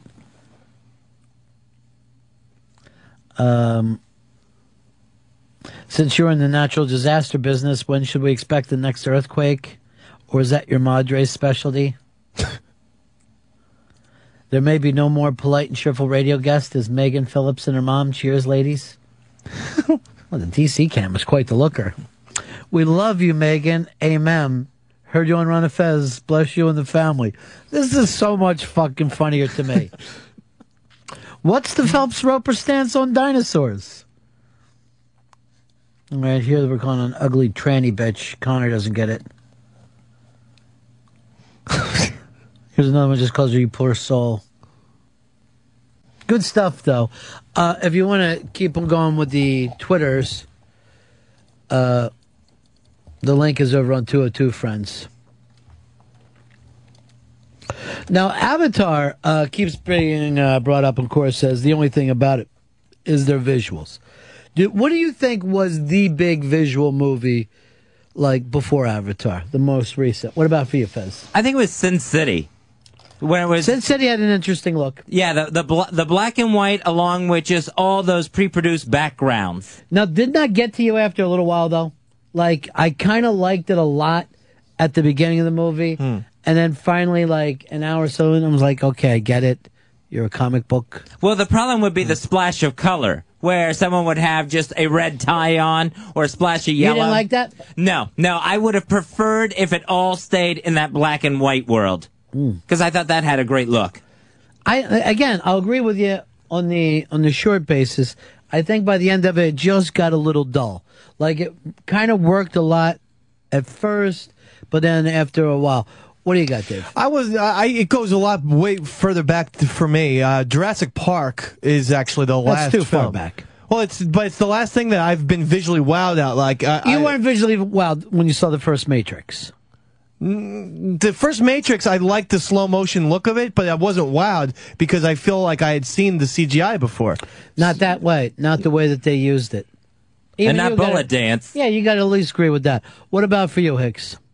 Uh, probably the last Star Wars, or probably the last. I mean, the the, the last trilogy, the newest Mm-hmm. one, because just of all they, that revolutionized the green sh- green screen shit. The uh, the one thing I will agree with you, whatever that fucking uh, planet they were at that had kind of like the Roman and Greek architecture. I don't know where. I guess it was her Yeah. home planet. Naboo. But it- yeah, but it was like really stunningly beautiful. Yeah. and you're like kind of like your eye is going.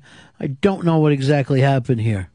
I'm gonna give you one that, of course, was like a, a children's m- movie, but I thought that the look of it was so fucking weird, and that was Speed Racer.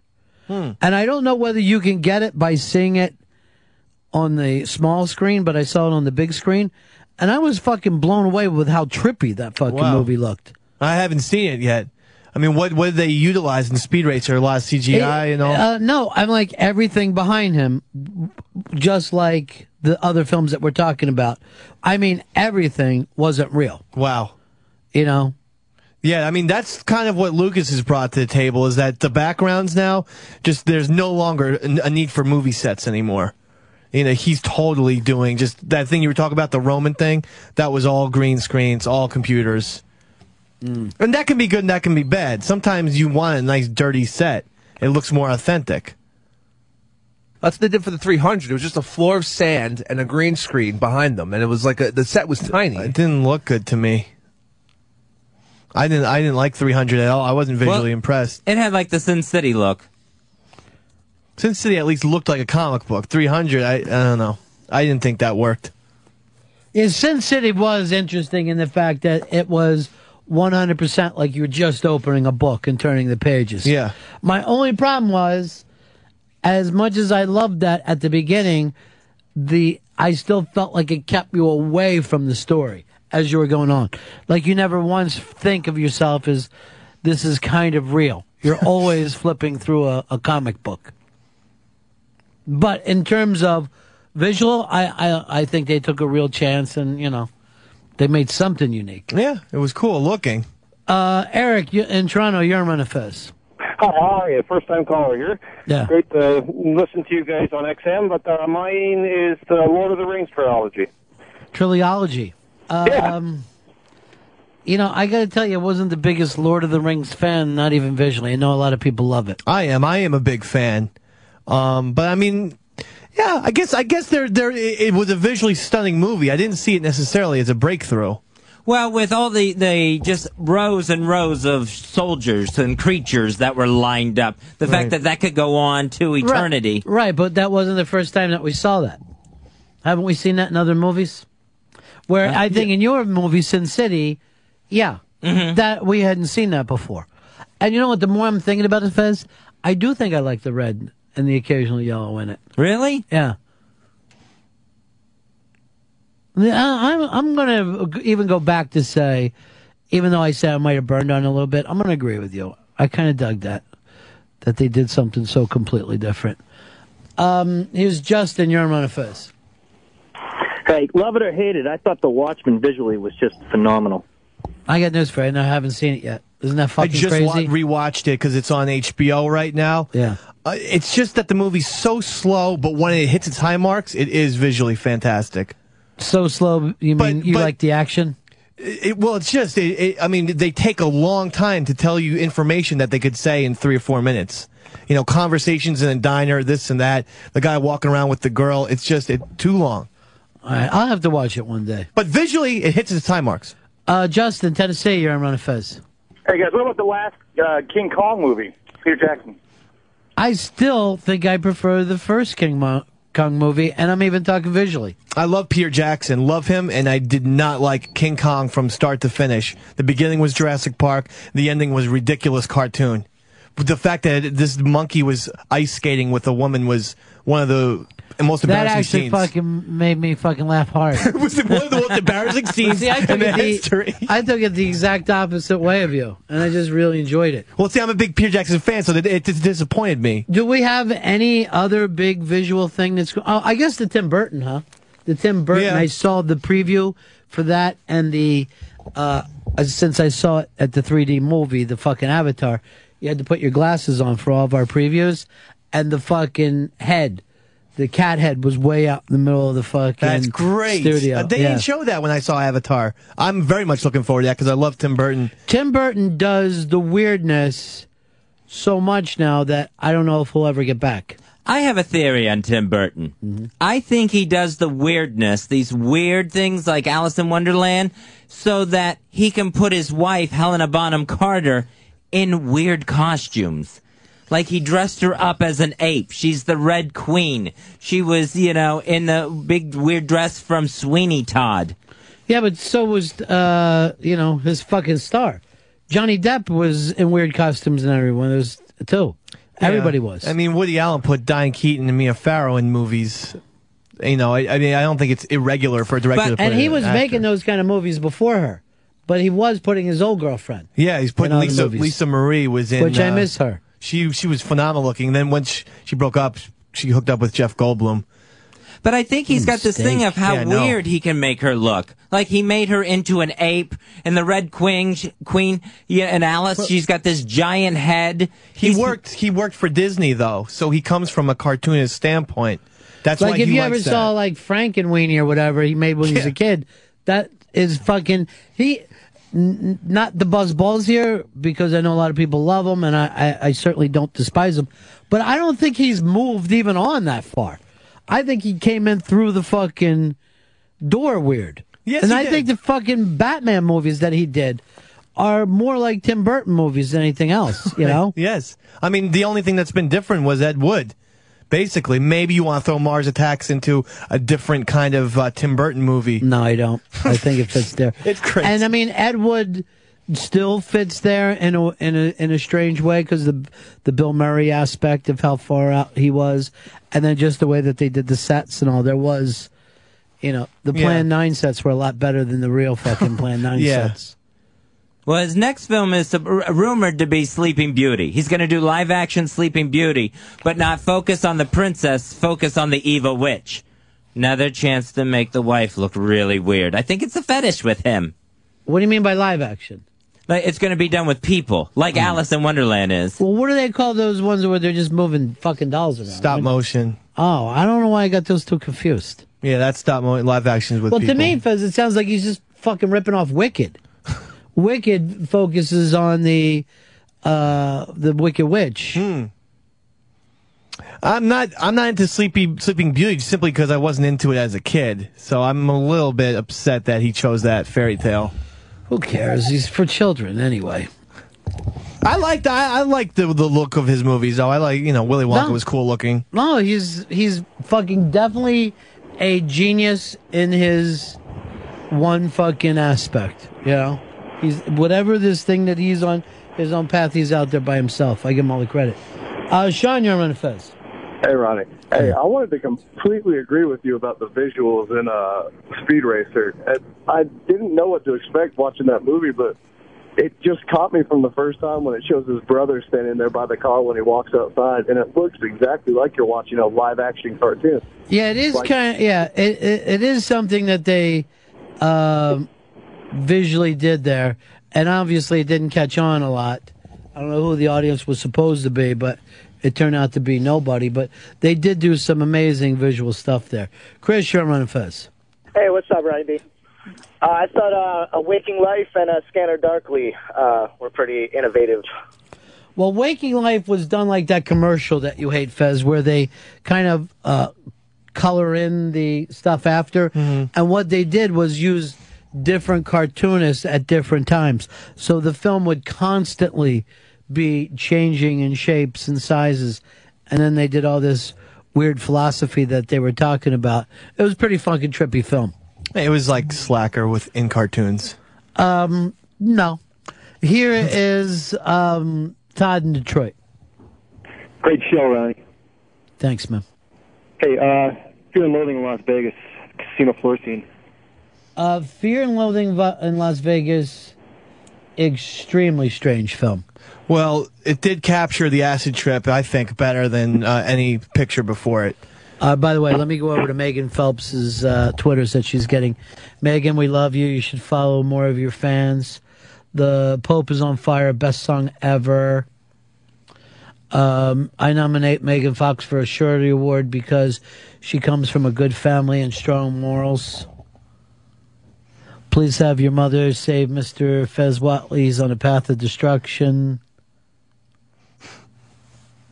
Loving the hate. All right. Typo Junkie writes, Your madre needs to be ass raped by Kimbo Slice. Come on. He's too big for her. We know you are Christians by your love. Your mom was great. Um, on Ron and Fez. Your family songs are great. Hating fags is tough, and you make it look so easy. Keep it up. Megan Phelps is having the best day of her life. God hates fags, and so do Ron and Fez listeners. Love to hear the fam sing alongs on Ron and Fez. You and your mom are crazier than a couple of shithouse rats. Come on! Do it the right way.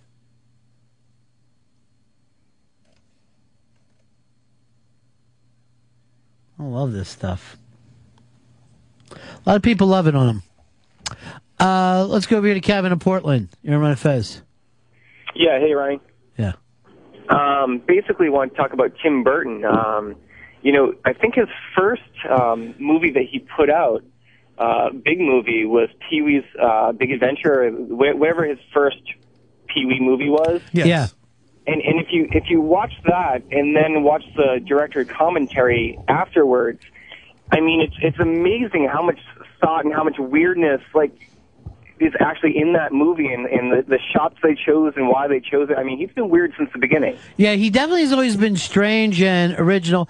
And oddly, with that movie, we thought of just as a Pee Wee movie. You know what I mean? We're like, well, there's Pee Wee taking his act to, you know, we thought the genius behind it was Pee Wee Herman. Right. But then Pee Wee couldn't get shit going without Tim Burton, and Tim Burton kept getting weirder and weirder and weirder. Pee Pee Wee Pee Wee could get some shit going, but you know, not with Tim Burton. I don't think. Well, well, I mean, he didn't get, he didn't have a big hit movie again. Right. Where that first one was this big hit movie, and then uh, I guess Tim Burton went over and did the, um, I guess that little ghost movie that he did. Beetlejuice was next. Yeah, Beetlejuice. Oh, yeah. That was definitely next. And, and yeah, if you notice, Tim Burton did not direct Big Top Pee Wee, which Right. was far inferior to Pee Wee's because those dream sequences were perfectly Tim Burton, where Pee Wee's bike is getting killed by clowns and shit.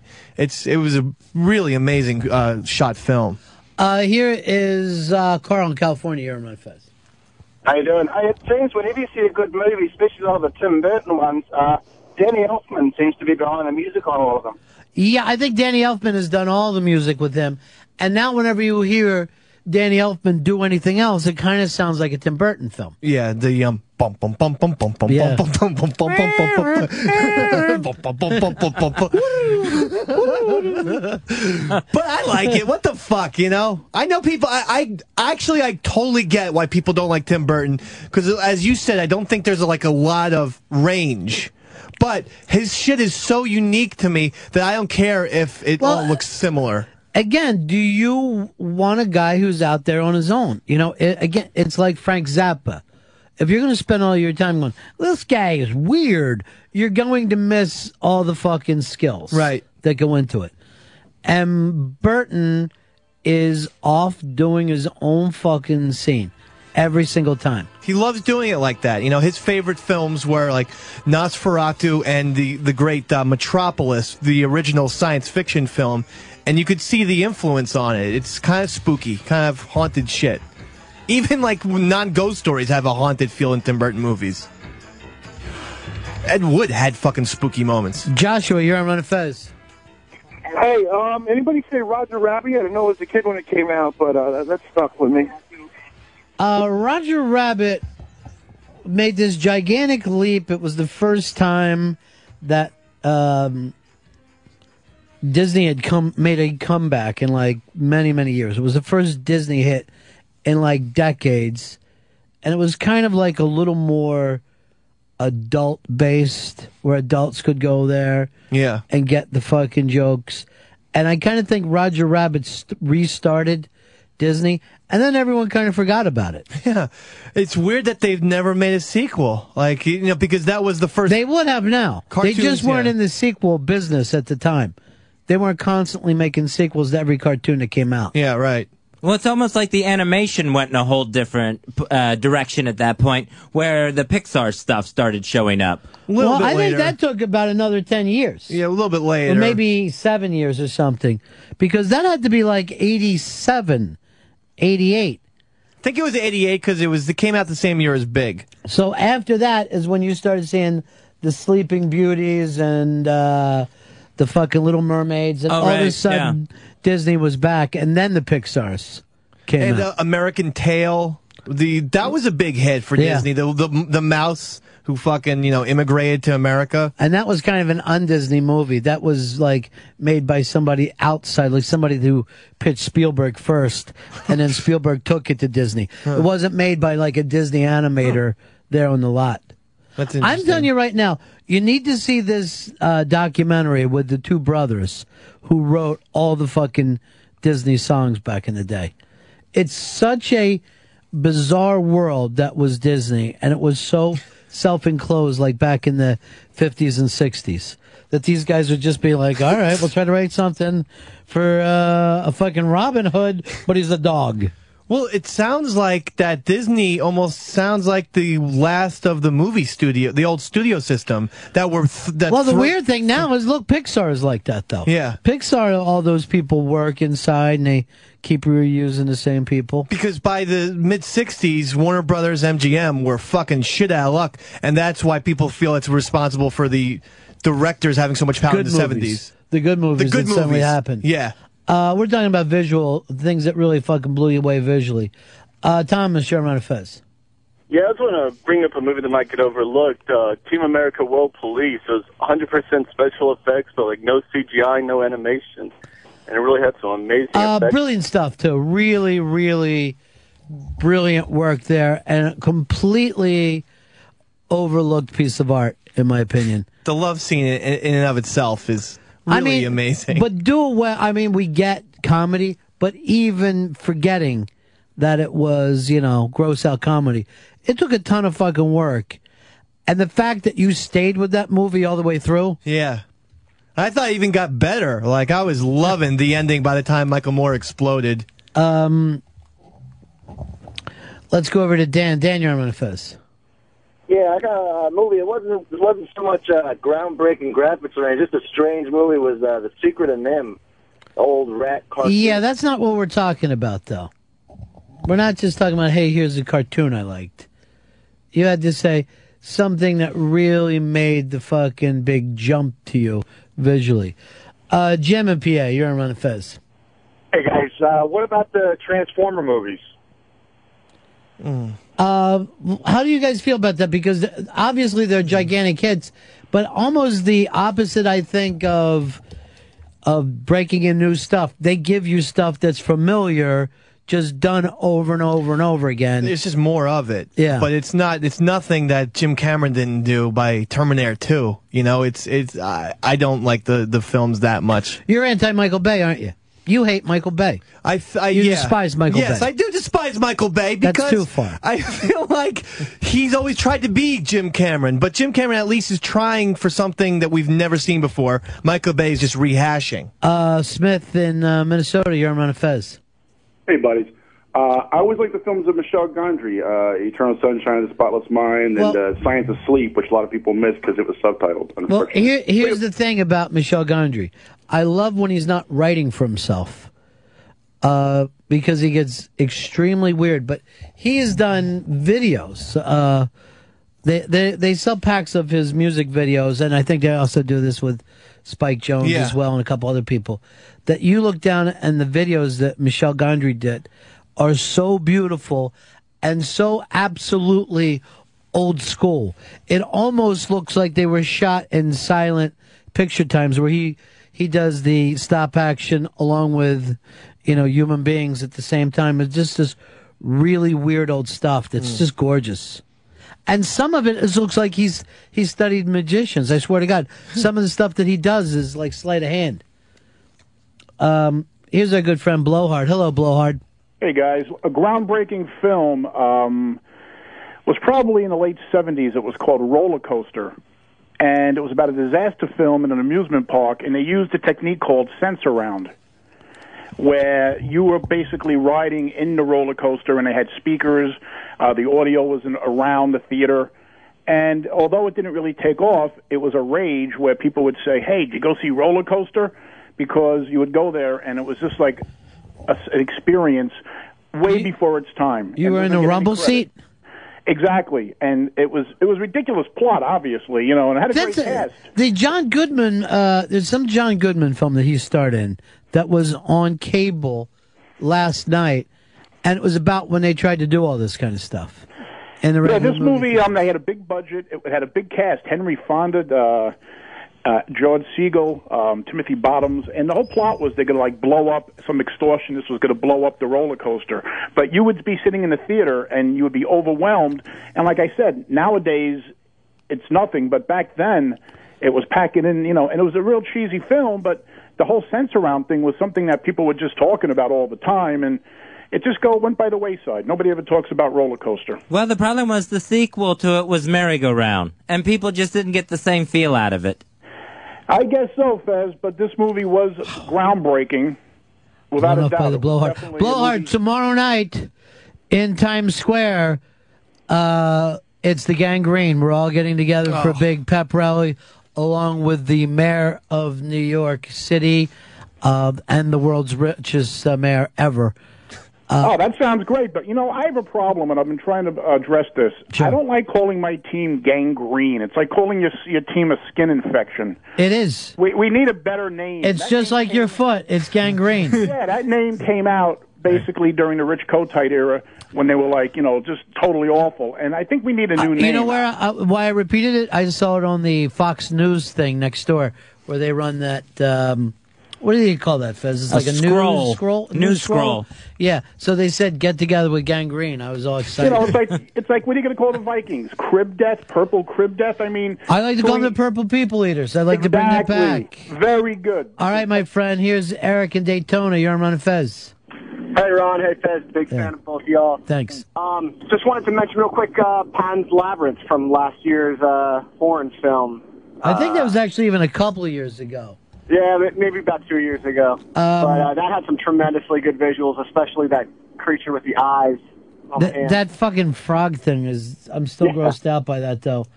Uh, Matt in Texas. You're on Ron Fez. Yeah, no, I just wanted to mention Dark City. That was one of the ones when I first saw it that just, I don't know. I think it's it- one that- of those movies. That, It may have that may have more to do with story than the actual visuals. I don't remember Dark City. Well, you wouldn't. Uh, Pearl Jam wasn't in it. nor was anything else that you repeat on a daily basis. Um, here is uh, Eric in Texas. You're on Ron Fez. Um, actually, he gave it to me and his girlfriend, Crystal. Um, but Wallace and Gromit was really amazing. I, I liked the claymation. It was really well done. And uh, Fantastic Mr. Fox is the same.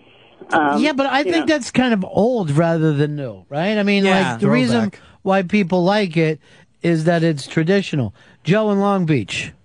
Hey, what's up, guys? Uh, I just wanted to bring up uh, an old Disney movie that actually uh, pioneered CGI, which was Tron. I agree 100% there. I think Tron was way out ahead of themselves. And from what I understand, Tron 2, for people who've been standing around for 25 years waiting for it to come back, I'm ready. with hopefully the Oscar winner, Jeff Bridges. if he doesn't win the Oscar, I'm going to be very depressed. Hopefully he wins again 2011 for Tron 2.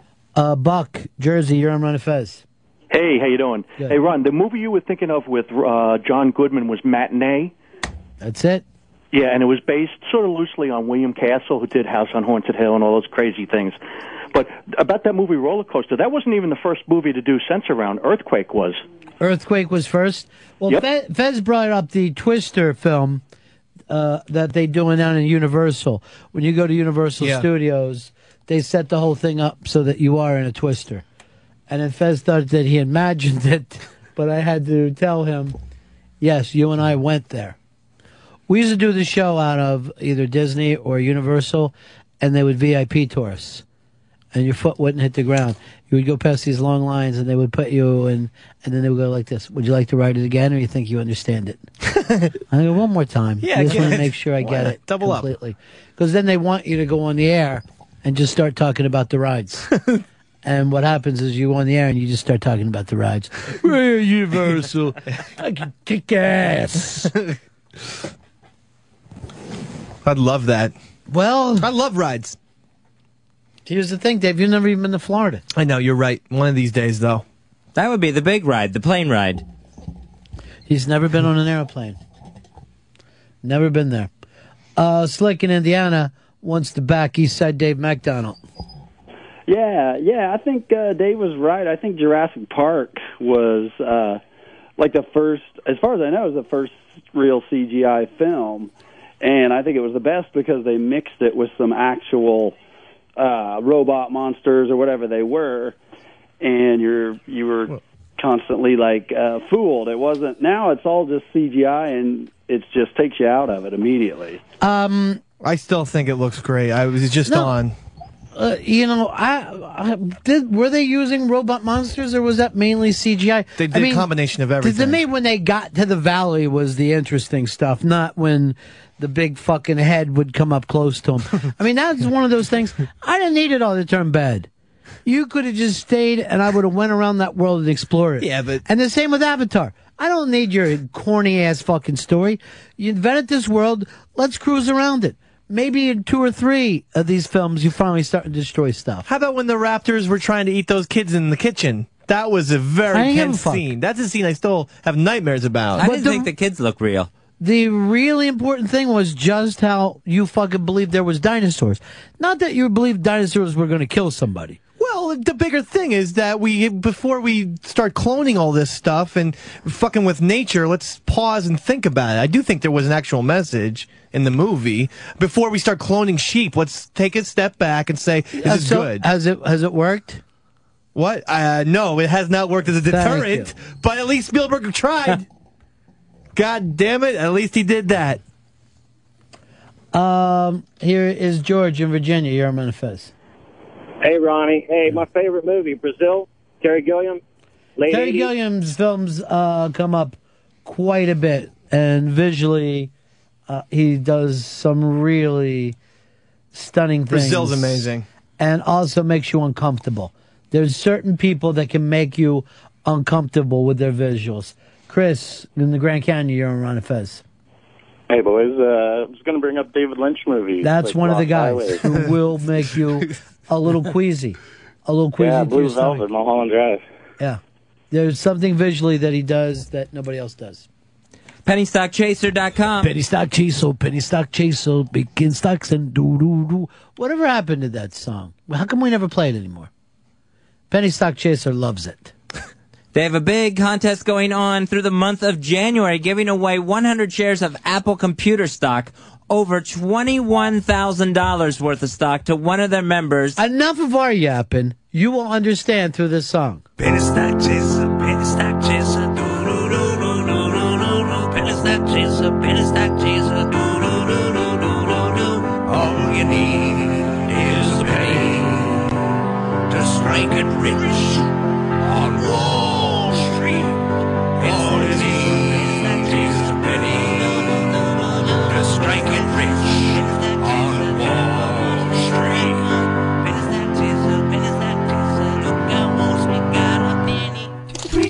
Tweet, tweet.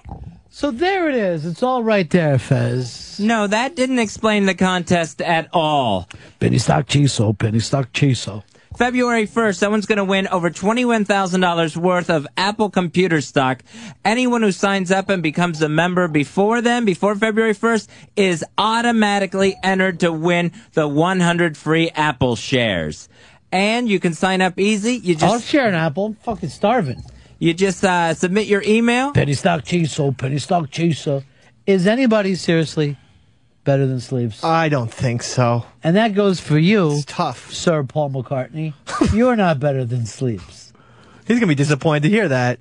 Penny Stock Chaser giving away $21,000 worth of Apple stock to one of their members on February 1st. Go ahead and enter now to make sure you're eligible to win. Plus, right now they have a hot stock alert. It's ALTO. ALTO. It's gone from 10 cents to 70 cents since it was first announced on pennystockchaser.com.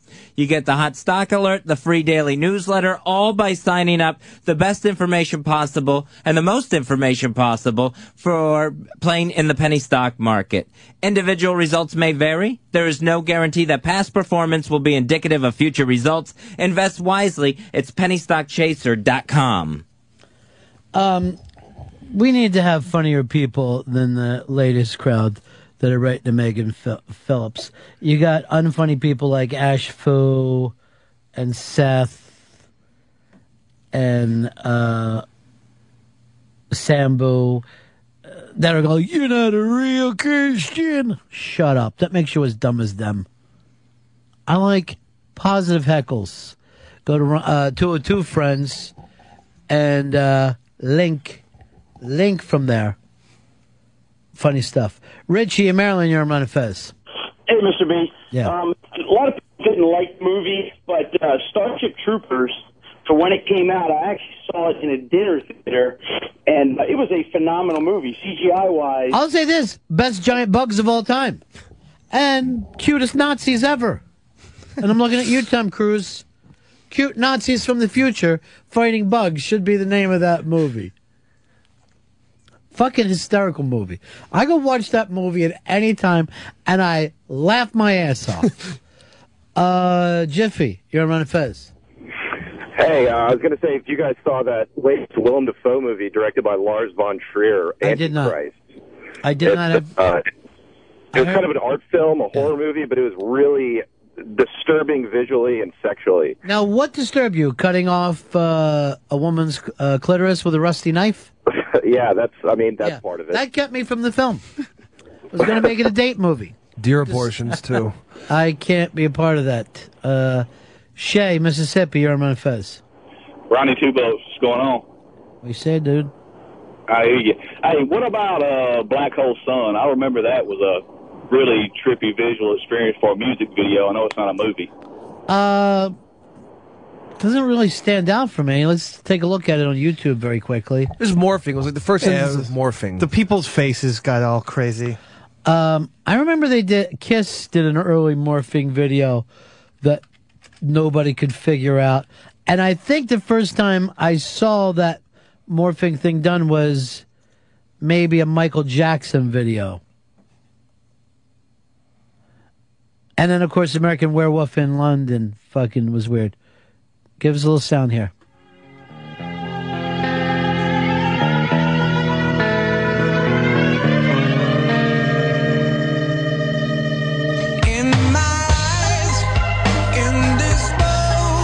Ah.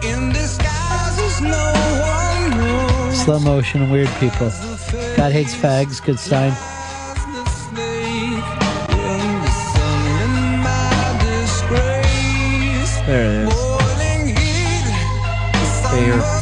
Her mouth gets gigantic. It's almost like the Batman Smylex effect.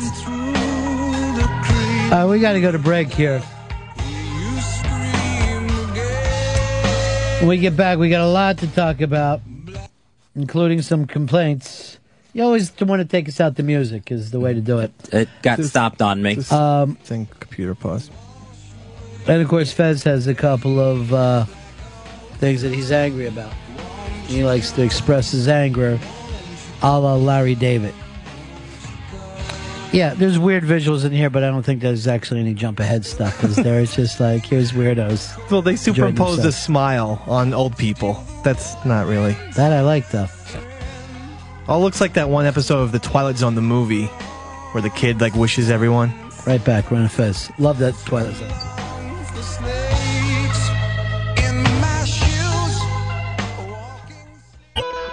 You do? I'm asking you, what would you do to change this healthcare system for the better? Get off my phone! Get off my phone, you little pinhead! Get off my phone! Ron and Fez show. Joey Phelps Roper uh, called this in today to plug her daughter Megan's Twitter account. Reading some of the uh, messages that you guys have been sent to her. Can't wait to hear you guys do Kumbaya. You inspired me to become gay. Thank you and good night. Don't listen to all the negative tweets. Your song parodies touch our hearts like Weird Al never could. That's from Chris Brown. Um, keep up the good fight. It's nice seeing people spreading God's message of hating fags. May they all burn in hell. I've been feeding all the I've been feeding the birds this winter. Should I stop because they're really little devils? That's from Wolfman. um, Lady Gaga, more like Lady Gay Gay. I want my family to meet your family in heaven. Aw. Well, coming on a girl's face send you to hell? All right, that's not so good. Um, show us your boobs. Please don't report that to God. It's ridiculous.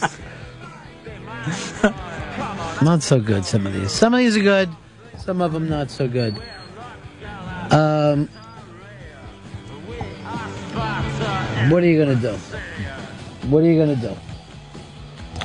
All right, 866 Ron Zero Fez. 866 Ron Zero Fez. Uh, Fez, what'd you say you had on your mind today?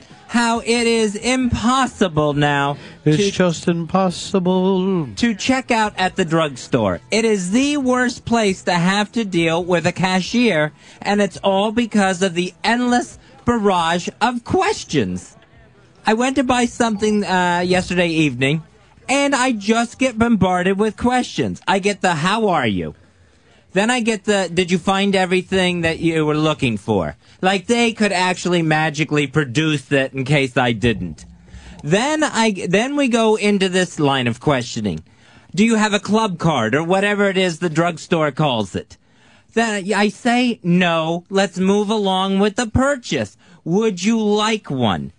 And then they want, would you like to know how much you could have saved today if you had had a club card? Now, if I had the club card, these que- I think when I said no to the club card, I think I canceled out the next two questions to begin with. That I'm not interested in that. Uh, do you know that they're free?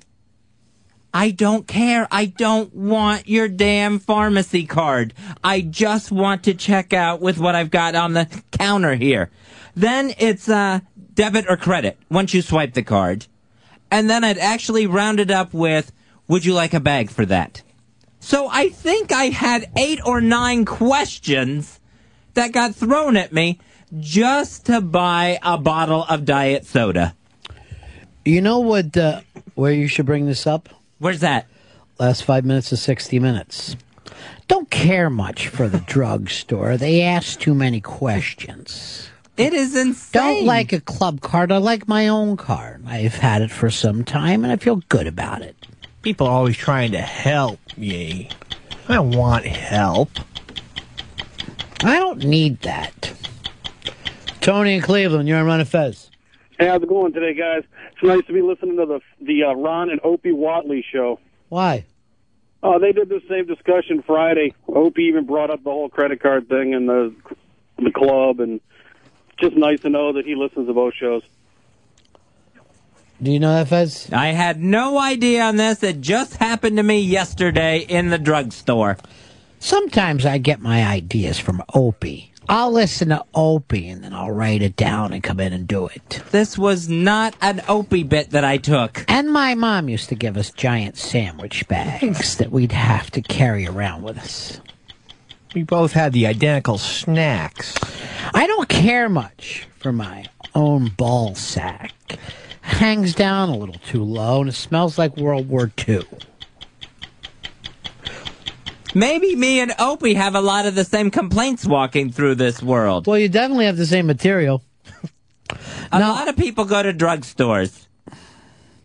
Well, I know that when I go to the, uh, I guess it's Barnes and Noble, it, it bothers them that I won't join whatever fucking club that they have there. Oh yeah, they got And- another Savers card or whatever. But I don't get as upset as you. I just act like no, just I'll I'll just tap on the top of the book because I don't like to make a lot of small talk if I'm not getting paid for it. So they're like, uh, "You want to join our whatever club?" and you'll get fifteen percent, and I'll just go like this in the book, tap on it like a crazy person. This is why I'm here. To join a club. But it's true. Going to a drugstore. Now I have to get my old man pills so I don't piss myself. Now those are two places that have the longest lines. They could do without the question and answer session. Don't know why the lo- lines are so long there. I guess people need medication. Why are people always buying things anyway? Don't you have things in your house? I mean, they say this is a drugstore, but there's a pair of galoshes sitting there, and I don't think that's a drug. Although it would help you if you're walking through a puddle. Don't care much for puddles. I like to stay in on dry. I hate moisture. And that's why the moisture around my old man balls drives me crazy. Quite frankly, it smells like K rations, and that reminds me of World War II. No kind of powder is going to cover that smell. They say there's no such good thing as black people, but what about Bill Cosby? He was a doctor on that show, and he was nice to Theo. He doesn't seem uppity at all. Why are you doing Haas? Fez doesn't like the way we make fun of some of his gripes. This toenail seems like a keeper. Put it in the baggie. You know, I'm pretty familiar with uh, chickens, but chicken leg and chicken thigh. But what part's the McNugget? I hope I'm the first person ever to do this joke. I hope it hasn't been done by every fucking hack in middle America. That's good stuff, Fez. You really fucking gave it to the lines out there. You don't like lines? I cannot stand a line, and if you could move them a little bit faster, why don't you? And what do you mean by good day? Hello and goodbye used to be plenty good enough. Back in World War II, we said that, and we shot Nazis in the face. And a lot of times, if our sergeant wasn't around, we'd rape the local farm girls. That's what you get for being German. Then they'd ho- then we'd hold their head underwater so they wouldn't tell us later. Sometimes when I lie in bed at night, I can hear their screams. War is hell, one author once wrote. I concur. I'm harsh. What's with the lines anyway? What is this, a drugstore or the DMV? When I was in the DMZ, I was in the demilitarized zone. we were scared shitless. The man in the black pajamas, constantly coming at us, br- blowing horns and bringing bells. Let me sleep, will ya? We used to smoke hash in the middle of the night back then, listening to our Doors tapes. Then we'd all go down together. this is 60 minutes. I hope you all rot in fucktown.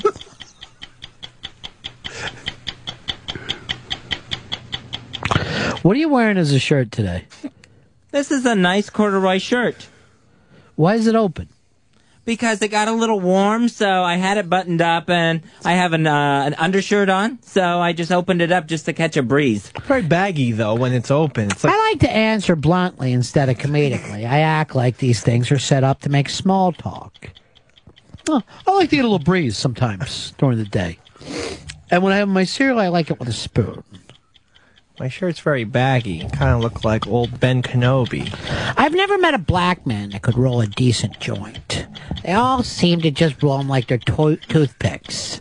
Then, of course, you have the Jamaicans. That's too much pot. I don't trust them anyway. I want to smoke a joint, not a fucking lid. Do me a favor, make the joints smaller and shampoo your hair. Take your hair down to the river and beat on it. Like an old washwoman. All right, Fez, don't like the lines at the drugstore? Cannot stand. The lines would be okay if we didn't have the line of questioning, like you're trying to get over the border into North Korea. Now, did you say that to them? Did you put it in the suggestion uh, box? No, I did not put it in a suggestion box. Now, why do you go to a drugstore for a Diet Pepsi? I thought that maybe you'd be going there for your drugs. Well, what happens is I got a new drugstore that's right near the subway. Mm-hmm. So it's it's really convenient just to run in there and get my drugs at the same time. He really does make small talk. Not getting the comedic accent. So, uh, what, which one is it near? It's uh it's near the uh, Duane Reade Duane Reade, where? On Roosevelt Island? on Roosevelt Island. We've got a drugstore now on Roosevelt Island. We like it quite a bit. Duane Reade. What was he on the corner of Duane Reade? Is that how his guy's name? that actually is. And I only learned it because they said it on this show. It fucking comes up constantly when you're down in the fucking village. You know where this is? It's the side of the old Dwayne, I Dwayne heard, Reed. I heard. I get it. You fucking believe that? and they act like it's national, but it's only in the city. It's nowhere else. Yeah, but there's no Duane Reades in Jersey. Hmm. We get we get a Walgreens, baby. Corner of Wall Street and Green Street is where that started. Why don't they ever bring up Duane Reade anymore? I remember back in World War II, we'd take our bayonets and we'd push them through pregnant Nazi bellies till we killed the little Hitlers in their stomachs. Those were the days. Then I get back here and the Jews raise my rents. Excuse me, I saved your asses. Archie Bunker was right. Back then, it was so cold. We'd have to wrap babies around our feet when we were marching through the German snow. I'm 87 years old and I could kill a man right now with a pen. Don't test me, Buster.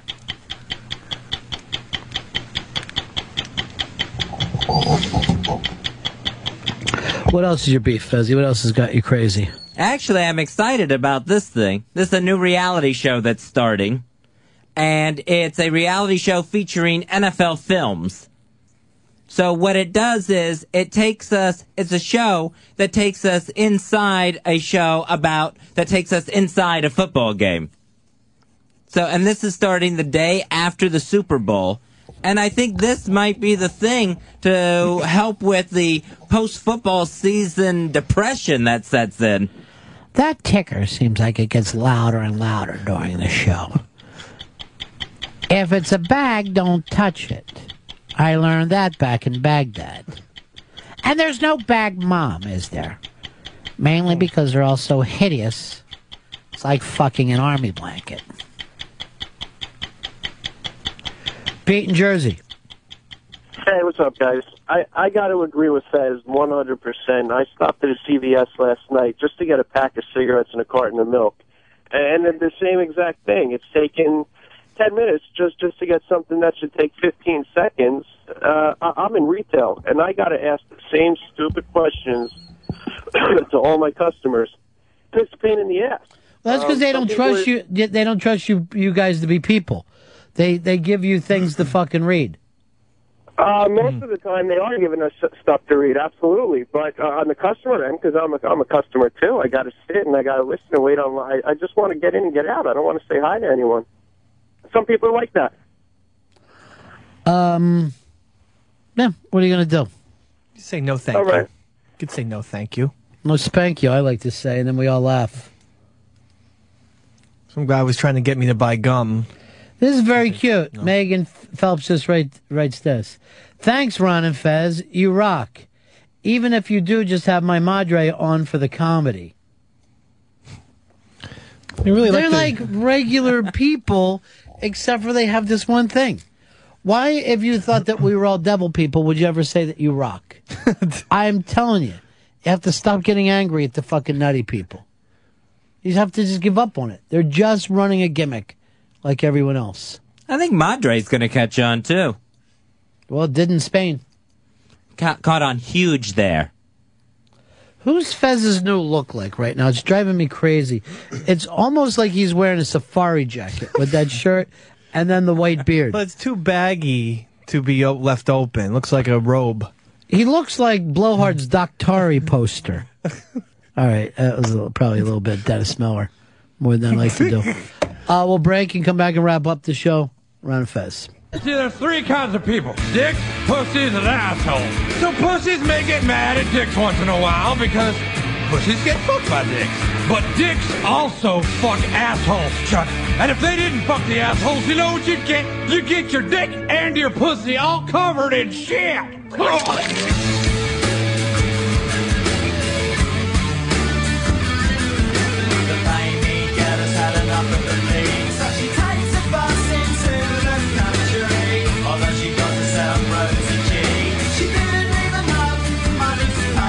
Fez show 866 Ron Zero Fez. 866 Ron Zero Fez. I know you've had a lot on your mind today, Davey Mac. I really have. Um, there's a, a human body with a uh, mutation actually was washed ashore on Plum Island. Are you familiar with Plum Island? It's it's 100 uh, miles northeast of Long Island, where they apparently do experiments and stuff with in, in America. The U.S. government has it, and it seems like we're, we could be creating some kind of you know weird freaks. Why do we always believe the Long Island urban myths? I got this off of the AP. The Associated Press said that uh, this guy's uh, who washed ashore, his body was described of six feet tall, but with bizarrely long fingers. And has, has anyone checked for Arsenio Hall? No, I mean like extremely abnormal fingers that. Do your joke again, Fez. Has anyone checked for Arsenio Hall? No. You ever see Arsenio Hall's fingers? Looks like fucking E ET. Yeah. I've never seen Arsenio's fingers. I I saw, I saw him palm a globe. You should have played hoops. He did. I think we could be, you know, building X Men. Hex, what's on your mind right now? Not crazy talk, but serious stuff. What's something that human beings could talk about? Uh, I was reading through these uh, forums on Reddit.com. It's like a news aggregator. It has a bunch of links that you go to. I'm not even familiar with it. And there's an atheism. Uh, su- there's an atheism subforum in it. And I was thinking to myself, these atheism people seem much bigger dicks than the most hardcore religious person I've ever met.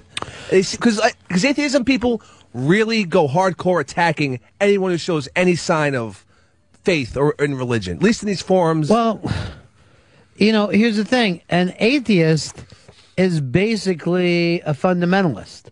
They are cocksure that they know. They are hundred percent sure that they know. So yeah, I don't see even the difference between a hardcore atheist and a hardcore Muslim or a hardcore Christian. They're all as, as batshit crazy as uh, our own Shirley Phelps Roper, who here's the here's the only thing that you know. It's very interesting when you look through uh, all the different religions, and that's Christianity, of course, Buddhism, uh, Muslims. Then, if you really look at the evolutionist, and even go back with people like pagans, there's only one link that runs through them all. You know what that is? No, what? You- Just think about all the religions. What's the one link that runs through? Like uh, Messiah. No. they don't all have a Messiah. Obviously, the atheists aren't going to have a Messiah. The only thing that really ties them all together is that they all hate fags. Oh yeah. And I'm like, if we could build on that, if we could stand on the shoulders of that. That's nothing to build on. That's not going to bring everybody together. It will, if, if they have torches. Jeff in Pittsburgh, you're on Ron Fez. Hey guys, how are you? Uh, the atheists and the fundamentalists are exactly the same and intolerant on the same level, and they will get violently angry and argue with you if you disagree with them. They think they're right. In fact, they know they're right. Yeah, they are. They're uh, very, very crazy uh, about how fucking absolutely sure they are. Uh, by the way, Angry Missy is playing her gig tonight in front of 350 people. I hope she pulls it all together. Um, Greg in Jersey, you're on Ron Fez. Hi, fellas. Uh, just wanted to take a bit of exception to what you said about atheists, Ron. Uh, I don't know what's being said on the forums, so you could be well right that those are fundamentalists there. But overall, atheists just adhere to the fact that we can't believe in a theory. We would like to see the scientific method maybe implemented, prove the theory, and then we'll believe you. Well, uh, you can say what all you want, but you certainly don't have enough information in to disprove. Well, the idea is that the scientific method, if it fails to adhere to a scientific process like the scientific method, Well, your your science have the proof. your science hasn't been around very long, and obviously your your science isn't even that spectacular in the terms of the size of the even known universe, even in the known universe. And anything I read about fucking string theory is absolutely leads leads open to just about any fucking weird possibility. It could all fucking be here. I wouldn't. I would never be surprised by whatever gimmick. Here's the only thing that I would be surprised about about the mysteries of the universe. What's that? Is what is whether alive or dead they let us in on it. I just don't think they will. Whatever the whole fucking concept is, we're going to leave here slightly less stupider than the second we were born. At best, slightly less uh, stupider. Well, the problem is everything we would want to know, uh, well, most of what we would want to know is earthly stuff. Was there a second shooter in Kennedy? Absolutely not. I don't think. I think that we're. I, I think that the that the makings of the universe are just fucking beyond fascinating. Unfortunately, uh, I think um, our, at least my little mind has so much fucking trouble, so much trouble trying to grasp on any of these things. Daniel in Oklahoma, you're on Manifest. Hey, Ronnie. Uh, the reason atheists atheists are so uh, intolerant of religion is that uh, religious intolerance itself is inhibiting the progress of science and, and culture in the world.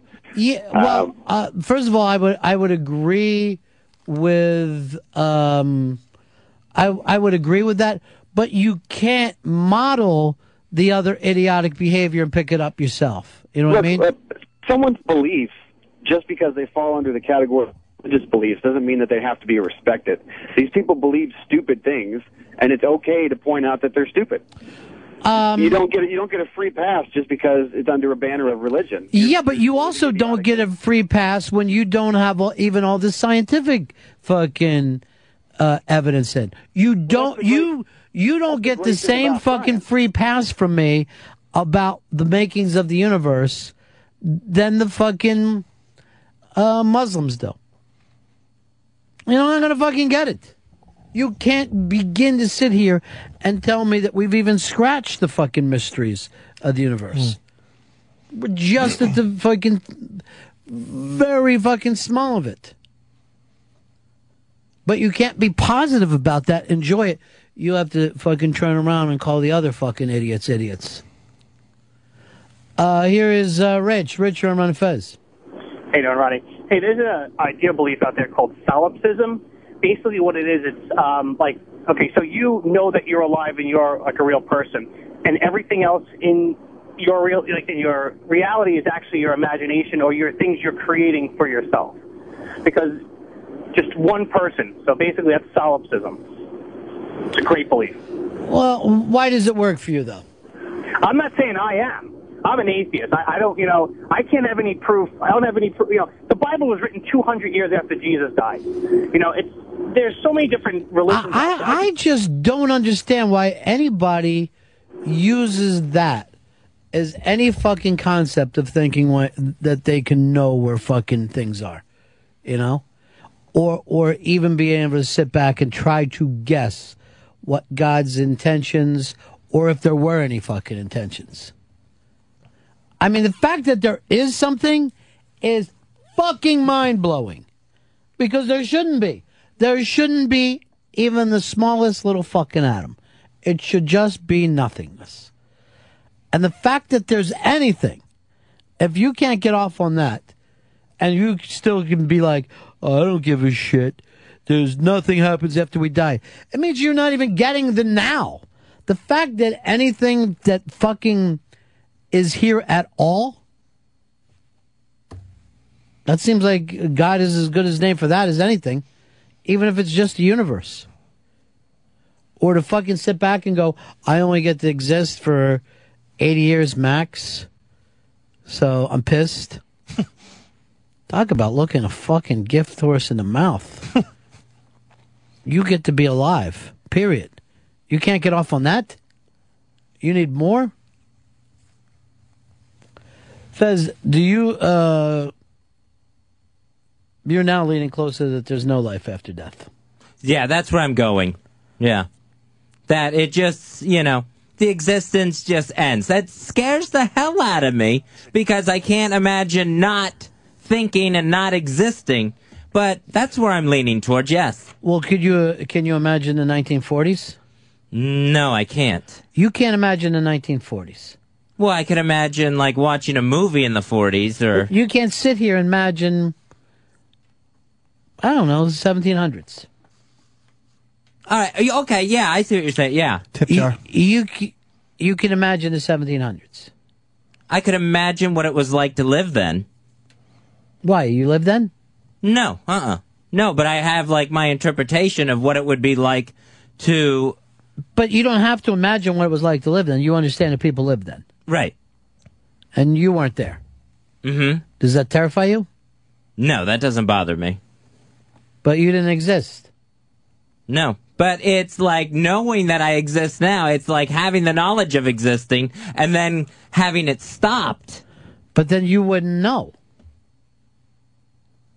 See, that's the part that's hard to imagine. That's the hard. You can imagine it by remembering what it was like before you existed. You weren't afraid. But I think what also plays into it is when the moment when that existence goes out. That's how long? A second, and then you know it ends with, according to you, nothingness. You have a very nice belief. You've got cool nothingness on either, uh, on either side of you. Of the pillow. You're just a fucking fat pillow in the middle, loving it all. All right. And you know what the great thing about you What's that? is? Uh, you really uh, are using your life to 100%. Uh, Dow, down in Connecticut, you're on Ron Fez. Hey guys, how's it going? Good. Ronnie, I just wanted to weigh in. I'm an atheist. I'm not very intolerant of uh, religious people, but I do think that, you know, they base everything on a gentleman that walked around 2,000 years ago saying, you know, I'm, I was born of a virgin and I got a fucking. That's only one you know, religion. Superpowers and, you know. That's only one religion. That's only one religion on the planet. And here's what that you don't get with your the I'm an atheist. What makes you even for a second think that you could comprehend anything that God fucking thought? How the fuck are you going to do that? Can you come up with fucking DNA? Can you come up? Do you know how to make gravity? And yet you're going to sit around and figure out what God wanted, or the fact that you could laugh at a bunch of fucking hammerhead Christians thinking that makes you above God? You're as fucking crazy as Shirley Phelps Roper. if you don't fall in love with the mystery of the whole thing, what else have you missed? You're not. I, you certainly aren't going to get fucking poetry. You certainly won't understand philosophy, and it makes me think that you wouldn't be able to, uh, fucking purposely get science. Mike and PA, you're on my fest. Hey, Ron Fez. Um, I'm wondering how many people that claim to be atheists are actually agnostic, where they don't believe in a formal religion, or they, or, or you wouldn't know what God is, or wouldn't claim to know what God is, but you believe in something. Well, here's the interesting thing: the atheists are just as mad as the at the agnostics as they are at Christians or Muslims. Because if you if if you say to an atheist, "Hey, I'm open to anything," they become fucking furious with you. Right. I, I've had an argument with uh, with a, an atheist friend, and it wasn't really an argument. It's just a thing of where I say I don't believe that me as a, as as a lump of of flesh uh, can grasp even the concept of a god. So I'm just kind of gonna be a good person and hope that if something's there, well, then I then I did then I did a good job. But the, the, this whole thing of being able to to say something is absolutely there is or absolutely there isn't. Well, Well, this are we also th- this also fucking gets to me. To think that people wouldn't or shouldn't try to live a good life just because it ha- would happen to be a finite life.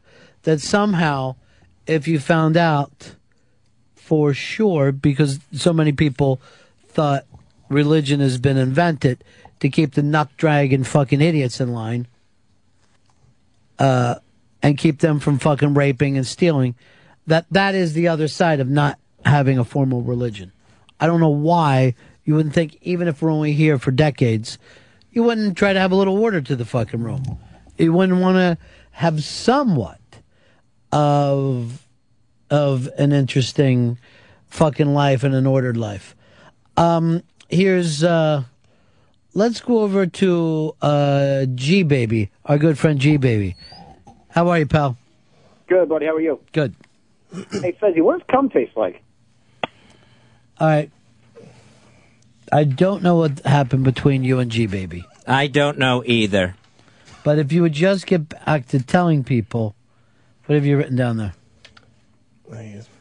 What did you write? I can't read. Live read. No, we can't have a live read because we have a deal that we're not going to end the show with a live don't read. know. That's why I wanted to give a sign before we have to end the show. so that can't possibly be right.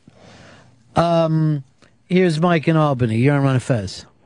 Hey, hey, Ronnie. I'm I'm agnostic, but one thing I find annoying is the atheists that are always worse than the religious people are. Where somebody says something like "God bless you" or something like that when somebody sneezes, they just start huffing and puffing because the word God was mentioned. Yeah. They're worse than the, the hardcore Christian people. Uh, well, normally a lot of the atheists, something happened to them when they were kids around fucking Christians. You know, either their grandmother yelled at them or they got scared and then figured they needed to get over it.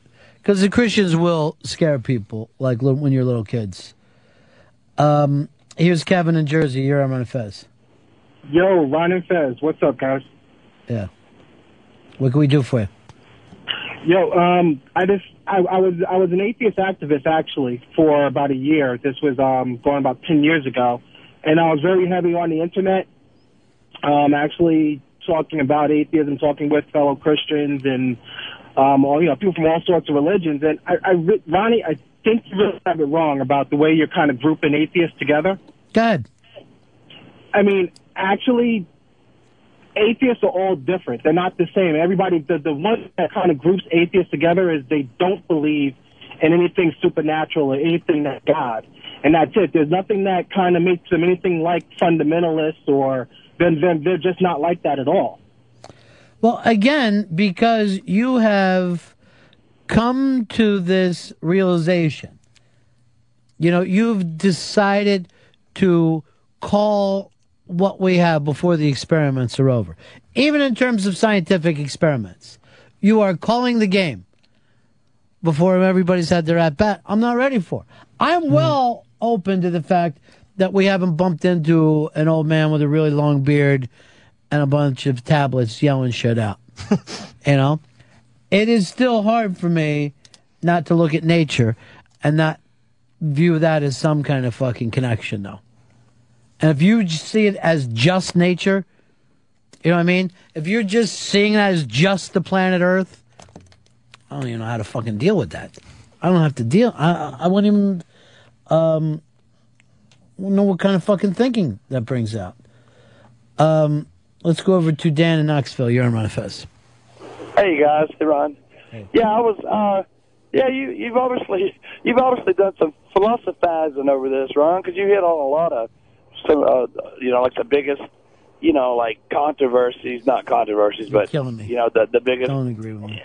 But I, what I- what I was really wanting to tell you is the best quote I've ever heard about religion is that if there if there wasn't ever a religion, someone would have invented one anyway. Oh, so You do make me doubt that kind of covers, you know, a lot. To me, it does. Well, apparently, we've invented quite a few of them. Just think for a moment while you're philosophizing. that interestingly enough, you don't go anywhere in the world they haven't come up with some kind of religion. It's crazy when you think about it. And they're going, well, no, you you got it wrong. It's not Zeus. It's, it's this name. Our God looks like a cow.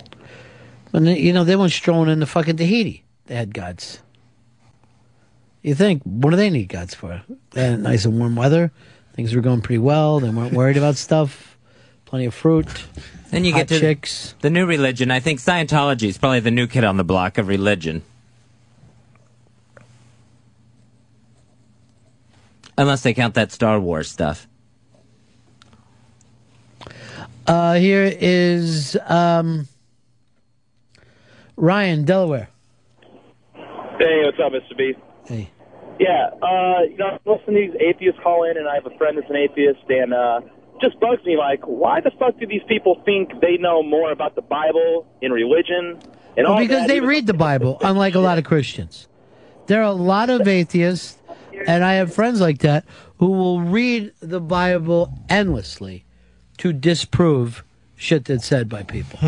And I'll tell you this: all, all you people who act like you're a better uh, Christian than that Shirley Phelps Roper, I dare you to sit down and play Bible trivia trivia against her. She will fucking rail you. I'll I'll even give you this. You can search search hurry up and search it. The old game show that we were going to do. You can sit there with a laptop in front of you, and I'll come in with fucking just Shirley Phelps and a stack of fucking bills, and we'll take your money. Steven Singer Gonna Jewelers. do it anyway, huh? Well, I thought I should. Didn't we have a deal yesterday, though? I broke the deal from my bad time management. What's that mean? You think he used too many of his timeouts on a challenge? What's that? What challenges? Football. I was just doing football. It's uh, Uh, why are we bringing up football? You don't think the flag seems outdated? The American flag? No, the flag in football. We're Oh, still yeah. doing penalty flags. Think of how many things have been updated, the scoreboards and all. Still throwing a flag like a bunch of fucking idiots. Steven Singer Jewelers. They've got the perfect gift for what about Valentine's this? You just uh, you go off with a laser. Oh, oh, there's a laser on that play, and then you're laser pointing right at the guy who did it. Or at least a, bigger flag, not like a little sissy hanky. What do you want a giant flag for? Like, like as if like they colonized the moon, you know? That's too big. For Valentine's Day, they have a long stem red rose dipped in 24 karat pure gold. The rose stays forever. It has a lifetime guarantee. The petals. How about a flashing light? That would be cool. You know, the guy just touches his hat and the light starts flashing. The petals are bright red, the leaves stay green, the stem and the outer edges all bright 24 karat yellow gold. The other thing that bothers me is how come there's not another uh, thing that the referee has to talk directly to the audience? You won't see the umpire. That ball was on the outside of the plate. I call it strike two. Oh, okay. Fine. Just fucking do your job. You don't need to talk to anybody. This gift is just $59. The reason why they do that is that football fans never learn the game enough. It has to be explained to them. That's probably true. And free shipping and a free uh, gold gift box.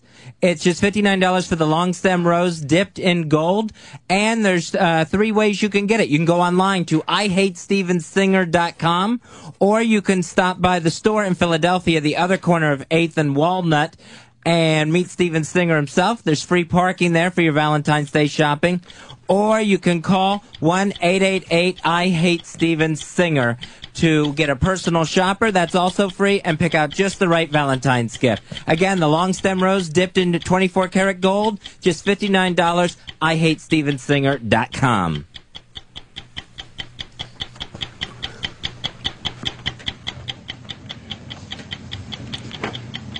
There was a guy for the Gators. Uh, I was going to see how long we could Mike and Mad Dog it. and he went and found a piece of paper. Um, Kyle in Ontario, you're on Manifest. Hey, boys, how you doing? Good. Uh, just wanted to touch quickly on that topic about religion, God, and all that shit. And I love getting into these conversations because it's never ending. Yeah. Everybody's always got their own point of view. But I always say, and I never want to uh, like step on people's toes, but believe what you fucking want, man. Because until like, until you actually have proof to say there's a God or whatever you're you're debating about, there's n- it's never ending. Like you Well, can't I- fucking prove and say yes or no. See, I, and I will agree with you 100%, but why do they feel the need to go bothering other people with it? Why can't you just say, you know, the John Lennon thing, whatever gets you through the night? I get that completely. If you need to believe in a golden duck, good. But don't start screaming, we need a golden duck said in the malls, so everybody knows. and the people that don't uh, believe in the golden ducks are fucking idiots. I don't. Then we're going to beat your children with sticks. Jesus Christ. Don't have everybody turn on me on like on NJL stones that you got. NJL stones? Come on, I got seven emails yesterday about you. You're fucking harassing some guy and got him to, I don't know, beg forgiveness to you. why are you doing that? I don't, I don't know. I got. I don't know. You got to talk to me. Uh, Jarrett in Texas. You're on Manifest. Hey, Ron. Hey, Fez. Um, I think the funniest part about this whole argument is, you know, atheists say, I don't believe in anything. Well, by saying you don't believe in anything and fighting for that side, you believe in something already. hmm. That's the funniest part. I mean, if you if you don't if you don't if you if you believe in something, you, you, uh, that's it. You believe in it, and if it gives you faith and it gives you solace and it makes you feel better, then fine. You're going to tell everybody about it. What if I you mean- believe in the devil? Yeah, and if you believe in the devil and it makes you feel fine, then fine. Believe in the devil, and you're going to kill people because of it. Yeah. That's that's. What's your point, Dave? Why are you pushing this devil stuff on everybody? Well, that's not good for the people who were just murdered. So you can't say a blanket statement like, you know, if you believe in something, it's automatically good. Satellites gone way up to Any more live reads to do, Fez? Nope. They do one at the end of the show tomorrow. No. Uh, that's the end of my show. Donk. I watched it.